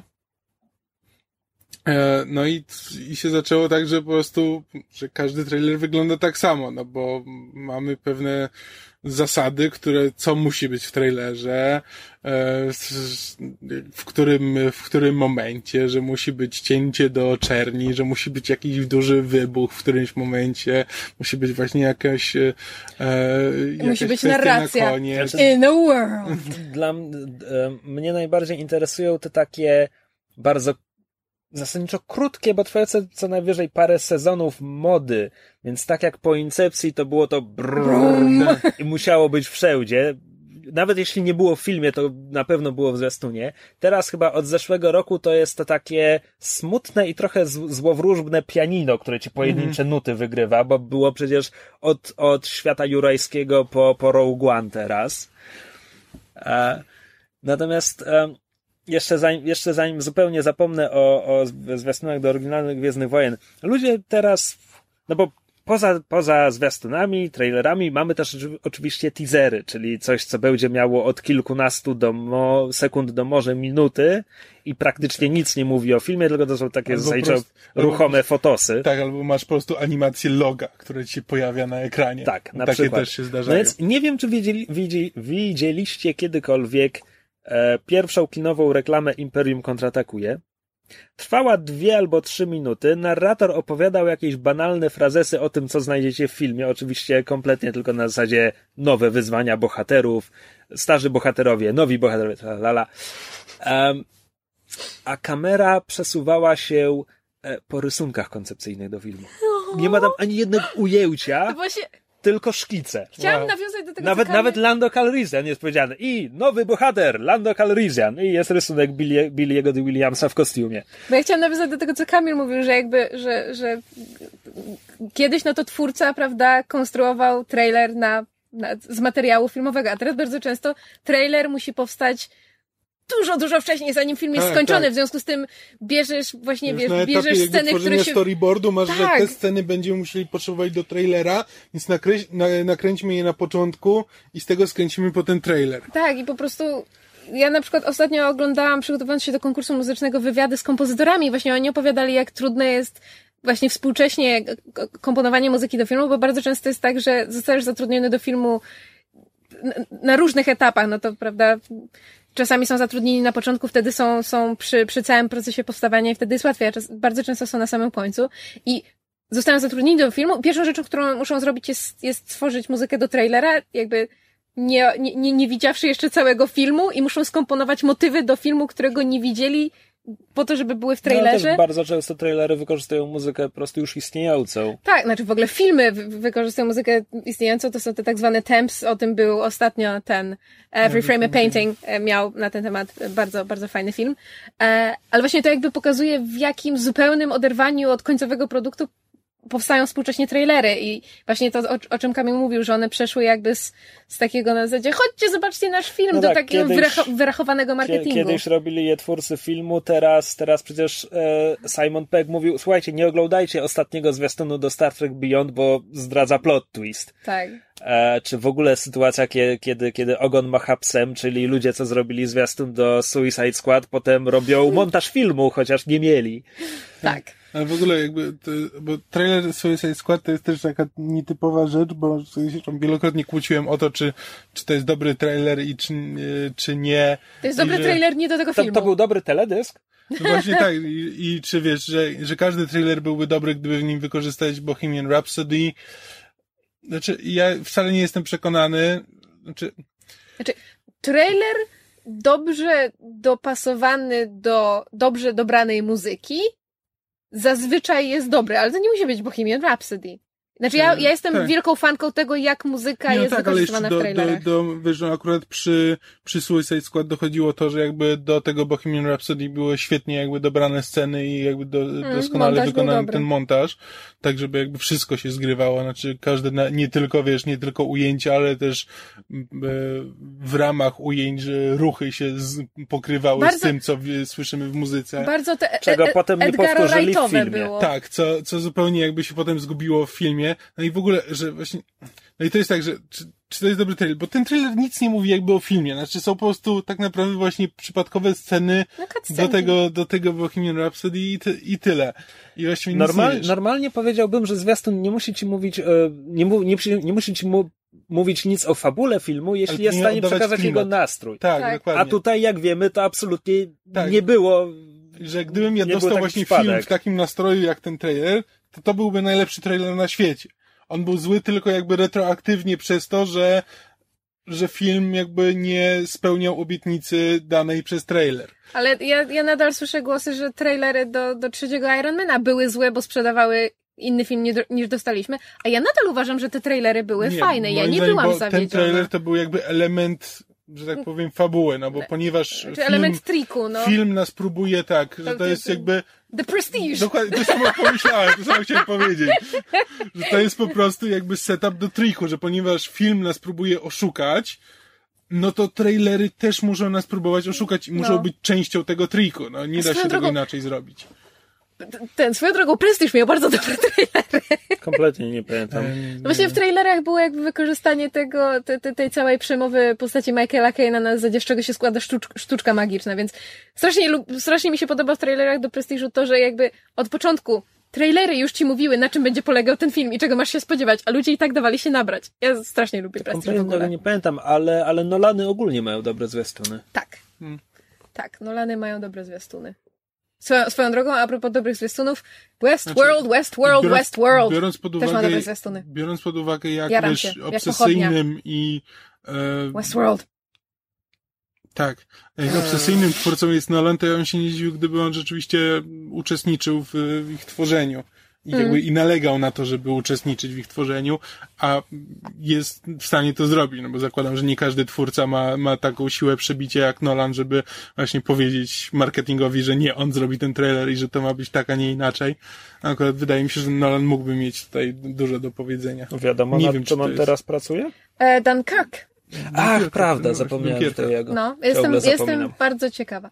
E, e, znaczy, umów, umówmy się, mamy teraz, zwłaszcza przy okazji kina superbohaterskiego i w ogóle dużych filmów box office'owych, mamy, mamy zalew, a właściwie przelew e, wszelkiego rodzaju materiałów, no bo mamy, prawda, e, teasery, mamy e, teaser trailera, mamy trailer 1, trailer 2, t- trailer międzynarodowy, trenzy, trailer międzynarodowy 2, trailer em, ten z literką R, jeżeli, prawda, film jest troszkę osz- ostrzejszy, mamy spoty telewizyjne, mamy behind the scenes, mamy wszystko.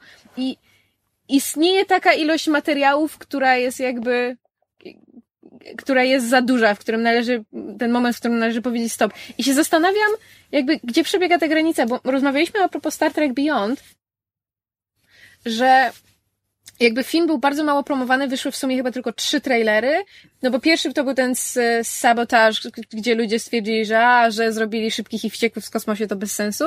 Drugi był spokojniejszy, a trzeci to był ten, co Simon Peck mówił, że za- zdradzał za dużo z fabuły i rzeczywiście z nim się zgadzam, bo ja jakby po obejrzeniu Nie tego trzeciego go. trailera bardzo wiele można już było wywnioskować. On wręcz pokazywał całe ujęcia z filmu. I jakby z jednej strony trzy trailery w dużych odstępach czasu to jest mało jak na promocję. I w sumie jako, jako fanka tego, tego uniwersum e, Kelvina, tego timeline'u, chciałabym zobaczyć więcej, a z drugiej strony ten trzeci trailer mnie rzeczywiście trochę wziął pod włos, na zasadzie, że zdradzał za dużo i się zastanawiam, gdzie wiadomo, każdy ma, każdy ma swoje indywidualne podejście, no bo są ludzie, którzy nie lubią spoilerów, są tacy, którym to zwisa, są tacy, którzy lubią wiedzieć więcej, są tacy, którzy lubią wiedzieć mniej, są tacy, którzy czytają kryminał od ostatniej strony i tak dalej. I jakby każdy ma indywidualne podejście, ale się zastanawiam, czy przy obecnym zalewie tego typu materiałów, czy jest jakiś taki złoty środek, który można by ustalić. Zresztą, no ale to sama sobie musisz narzucać limity na zasadzie obejrzę pierwszy No i drugi zwiastun, a potem przestanę. Mogę przestać w każdej chwili. E, Natomiast chciałbym wrócić do Marvela na moment, bo jeszcze a propos zwiastunów Ironmana trzeciego, to nie jest tylko przypadek tego, że zwiastuny uczestniczyły w oszustwie a propos roli Mandaryna w filmie, ale ró- również dlatego, że one były one sugerowały, że ten film będzie taką dekonstrukcją Tonego Starka i one były taki one bardzo mi szczerze mówiąc przypominały właśnie zwiastuny do Batmanów Nolana. To, to jak, jak, e, wiesz, jak, jak Downey Jr. miał tam cierpieć w tym filmie i tak dalej. No, a film był komedią akcji Shane'a Blacka ze wszystkim, co, co się z tym wiąże. I jeśli chodzi o to, że zwiastuny powinny oddawać nastrój, to wydaje mi się, że one faktycznie trochę oszukiwały. Już abstrahując dobra. od mandaryna. A to z kolei prowadzi mnie do doktora Strange'a, który ma w tym momencie już trzy zwiastuny, I spot. tak? E, I tu jest coś na dużo mniejszą skalę, ale jeśli porównasz pierwszy z następnymi, w pierwszym zwiastunie nie ma ani jednego dowcipu, Mm. a to jest film Marvela. My wiemy, że to nie może być film bez dowcipów. I one już się tam w drugim i trzecim pojawiają, tam jakieś dowcipne kwestie padają. Swo- Swoją drogą, a propos naszego, jednego z naszych ostatnich odcinków o tłumaczeniach, to w tym spocie pada fantastyczny dialog i jestem bardzo ciekawa, jak pan Jan Jakub Weksil się za to weźmie, A bo to na pewno on to będzie robił? już teraz, Wesile już chyba nie robi Marveli. to jak nie? Znaczy, nie słyszałam wieści, żeby miało być A kto inaczej. robił Civil War? No, on robi chyba wszystko. Nie wiem. Nie, miałem wrażenie, że coś, coś słyszałem, że już, że już teraz Dobra, wrócę do robi. domu, sprawdzę, bo aż bym się zdziwiła. No on robi wszystkie te, te superbohaterskie, No tak, no, wysokobudżetowe. robił, tylko że mam wrażenie, że coś takiego słyszałem, ale nie. Znaczy, wiesz co, nie byliśmy na Civil War na dubbingu, napisy może były lepsze. E, Znaczy wiesz, w przypadku Marvela to też mam wrażenie, że jakby tam pierwsze, pierwsze trailery to jakby raczej jak jest do nowego bohatera, to tylko wprowadzają bohatera bardziej niż sam film, a potem dopiero no właśnie pojawiają się ten humor, humor Mm. i te inne elementy. Ale skoro jesteśmy przy Marvelu, bo mam wrażenie, że to pośrednio od tego się zaczęła ta plaga. A znaczy plaga się zaczęła trochę, trochę gdzie indziej, bo zaczęła Czego się od plaga? social media. Kamil wie, do czego pije. Um, Ale ja i słuchacze nie. już, już, już ci tłumaczę, bo mówimy, są trailery, jeszcze krótsza forma to teasery, a teraz przed, jak masz, jak masz, wiesz, cały klip trailera, to jak włączysz play, to w ciągu pierwszych tam 3-5 sekund pokazuje ci się pokazują ci się, pokazuje ci się jeszcze większy skrót tego, co zaraz zobaczysz. Taki skrót skrótu. Ale jako część trailera? Tak, jako część trailera i z, z napisami bardzo często. Skąd to się bierze? To się bierze stąd, że em, bardzo często, znaczy wiesz, teraz y, trailery się rozchodzą wiralowo poprzez Facebooka, social media, Twittera i tak dalej. I bardzo wiele z tych social media ma funkcję autoplay, w sensie jak przewijasz sobie feed, Facebook i Twitter po prostu mają autoplaya bez dźwięku. tak. I w dodatku, ponieważ się przewijasz przez feed, to jakby zwracasz uwagę tylko na pierwsze 3-5 sekund, więc one cię próbują zainteresować filmem na zasadzie, że to jest takie na zasadzie, teraz będzie trailer o tym. I teraz, Kliknij i masz, po, i tak, i masz podjąć decyzję na zasadzie, że y, czy wiesz, czy będziesz scrollował dalej, czy zostaniesz przy tym trailerze i zobaczysz, y, zobaczysz pełną wersję. I problem polega na tym, że gdyby to było tylko w formatach wideo, em, jakby tych konkretnych, no bo Facebook ma swoje wideo, zresztą między innymi No dlatego tak. YouTube się ma, ma gorszy reach na Facebooku, bo oni promowali te swoje wbudowane wideo. I chyba Twitter, nie pamiętam czy Twitter ma swoje wideo, Twitter nie. ma, nie, Twitter ma swoje, y, ten, ale chyba też odtwarza YouTube'a. Też odtwarza YouTube'a. I w e, związku z tym, bo to gdyby Facebook i Twitter miały te, te, ten skrót tylko w swoich wbudowanych wideo, no okej, to jest ich, oni tego używają do promowania. Problem polega na tym, że ponieważ YouTube może też być wklejany na Facebooka i na Twittera, w związku z tym, jeżeli wejdziesz na trailer danego filmu na YouTubie, mimo że już kliknąłeś play, I'm here to watch this shit, widzisz ten pięciosekundowy skrót. I mnie to tak strasznie wkurza. No bo to jest na zasadzie, Nie to jest wiem, albo, dobijanie kotka, no. albo nigdy nie zwróciłem uwagi, albo nie spotkałem Nie, się to, z to, tym. jest, to to nie jest jest nowe, to jest, to jest dosłownie teraz Ale było przy tym nowym filmie z równego e, Love, nie, nie Love. Nie, nieważne. Jest jakiś, Jezu, patrzysz na mnie po prostu Bo jakbym wymieniasz powiedział- tytuł filmu, o którym nie słyszałam, w związku z tym się zdziwiłam. E, Nieważne. Ale w sensie, ale, ale nie superbohaterskiego, jakiegoś nie, nie, dramatu nie, czy coś. dramat, dramat. O, jeszcze lepiej, bo jeszcze kino superbohaterskie jak ja cię mogę, ale jak oni w ten sposób próbują skrócić Ale jest, dramat, ale to jest dosłownie o, o, jakby o, tej, trend. o tej szachistce z Lagos, czy mówimy o innym filmie? Nie wiem, ja tego... to za film? Pierwszy słyszę, co się dzieje? może to nie będzie z równego? Nieważne. Nieważne, y, nawet nie wiem, bo ja tego trailera tak naprawdę nie oglądałem, więc nie wiem o czym jest film, tylko ten. Ale to jest, y, to jest trend, który się pojawił dosłownie w ostatnim, nie wiem, miesiącu czy coś. Nie, nie wszędzie nie, nie, to się pojawia. Troszkę, troszkę Może dłużej, ale po dłużej, prostu no. pojawia się rzadko, ale jest powolna tendencja wzrostowa. No tak, no i to jest jakby element tego, że po prostu tracimy ten okres skupienia uwagi coraz bardziej. Znaczy, co, Niestety marketing się próbuje do tego dostosowywać. że, właśnie, ja się z tym, czy inaczej, nie chcę powiedzieć, że się nie zgadzam z tym, że nam się zmniejsza okres skupienia uwagi, bo na to są badania i to jest jakby udokumentowane, ale wkurza mnie, że oni to w taki wyrachowany sposób próbują wykorzystać. Jakbyśmy naprawdę nie dość już mieli tych incentives, tych zachęt, żeby, żeby kliknąć na dany link. Przecież i tak większość ludzi ogląda te cholerne trailery i pochłania je, wiesz, be, No. bezmyślnie ogląda każdy spot, każdy trailer, byle więcej, byle więcej. I No, marketing z zasady ma to do siebie, że wykorzystuje jakby właśnie, że znajduje po pierwsze te najgorsze trendy, a potem próbuje je wykorzystać i je napędza coraz bardziej. No i to od lat. Nowy film Równegi nazywa się Loving. Loving. Właśnie, nie love. Love to było to porno w 3D. A tak, tak, dobra, teraz o już wiem, to jest o tej pie- związku tak, z Virginia. kto- tak, to bardzo, bardzo chcę ten film obejrzeć. No tak właśnie powiedziałeś, a żeby było śmieszniej, mówisz o tym filmie o szachistce. I też za, zadzwoniłem w którymś kościele. Ja ostatnio miałam taki dzień, że oglądałam w kółko trailery nowe na tym, na YouTubie.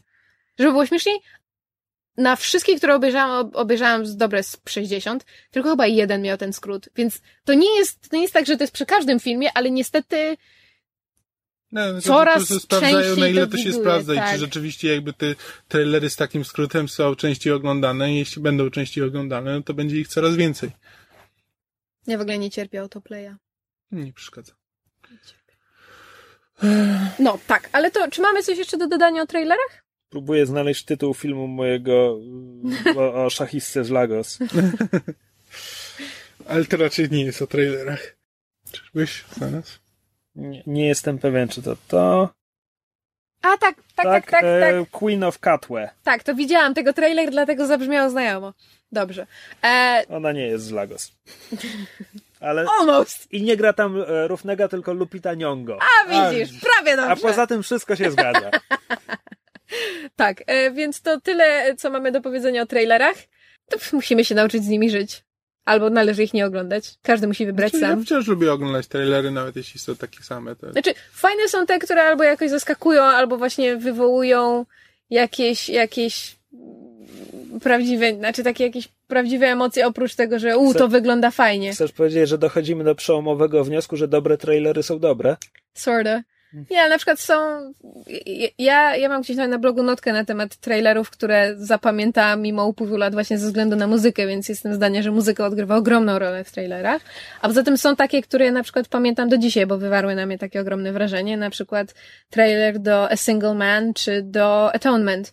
Też ze względu na muzykę, ale po prostu to były trailery, które nie tylko sprawiły, że stwierdziłam, że to będzie, nie wiem, dobry, fajny, ciekawy film, ale już sam trailer zdążył po- poruszyć jakąś strunę. Żeby zakończyć gwiezdnowojennym akcentem, to jak, jak, Uparcie. edyc, jak edycja specjalna miała wejść do kin w 97, to w kinach puszczono zwiastun, który puszczał ci sceny z Nowej Nadziei, tylko na ekranie kinowym ograniczał ekran kinowy do ekranu telewizora, więc było takie okienko wielkości, wielkości znaczka pocztowego, na którym latały X-Wingi i narracja, bo to jeszcze była reklama z narratorem, która mówiła, że tam przez ostatnie tam 20 lat tam pok- pokolenia nowych widzów mogły oglądać Gwiezdne Wojny tylko w takim formacie. Teraz obejrzyjcie je jak należy i wtedy X-Wing wylatywał z ekranu telewizora już na pełen ekran kinowy.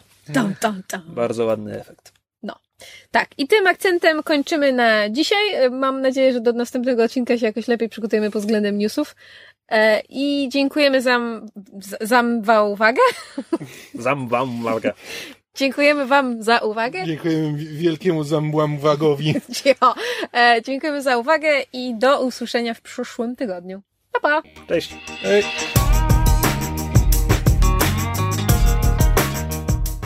Słuchaliście podcastu Myszmasz. Możecie nas znaleźć na myszmasz.pl lub polubić nasz fanpage na Facebooku. Możecie nam także wysłać maila na myszmaszpodcast.gmail.com Jeśli do nas napiszecie, będziemy szczęśliwi, jak wombat w piżamie.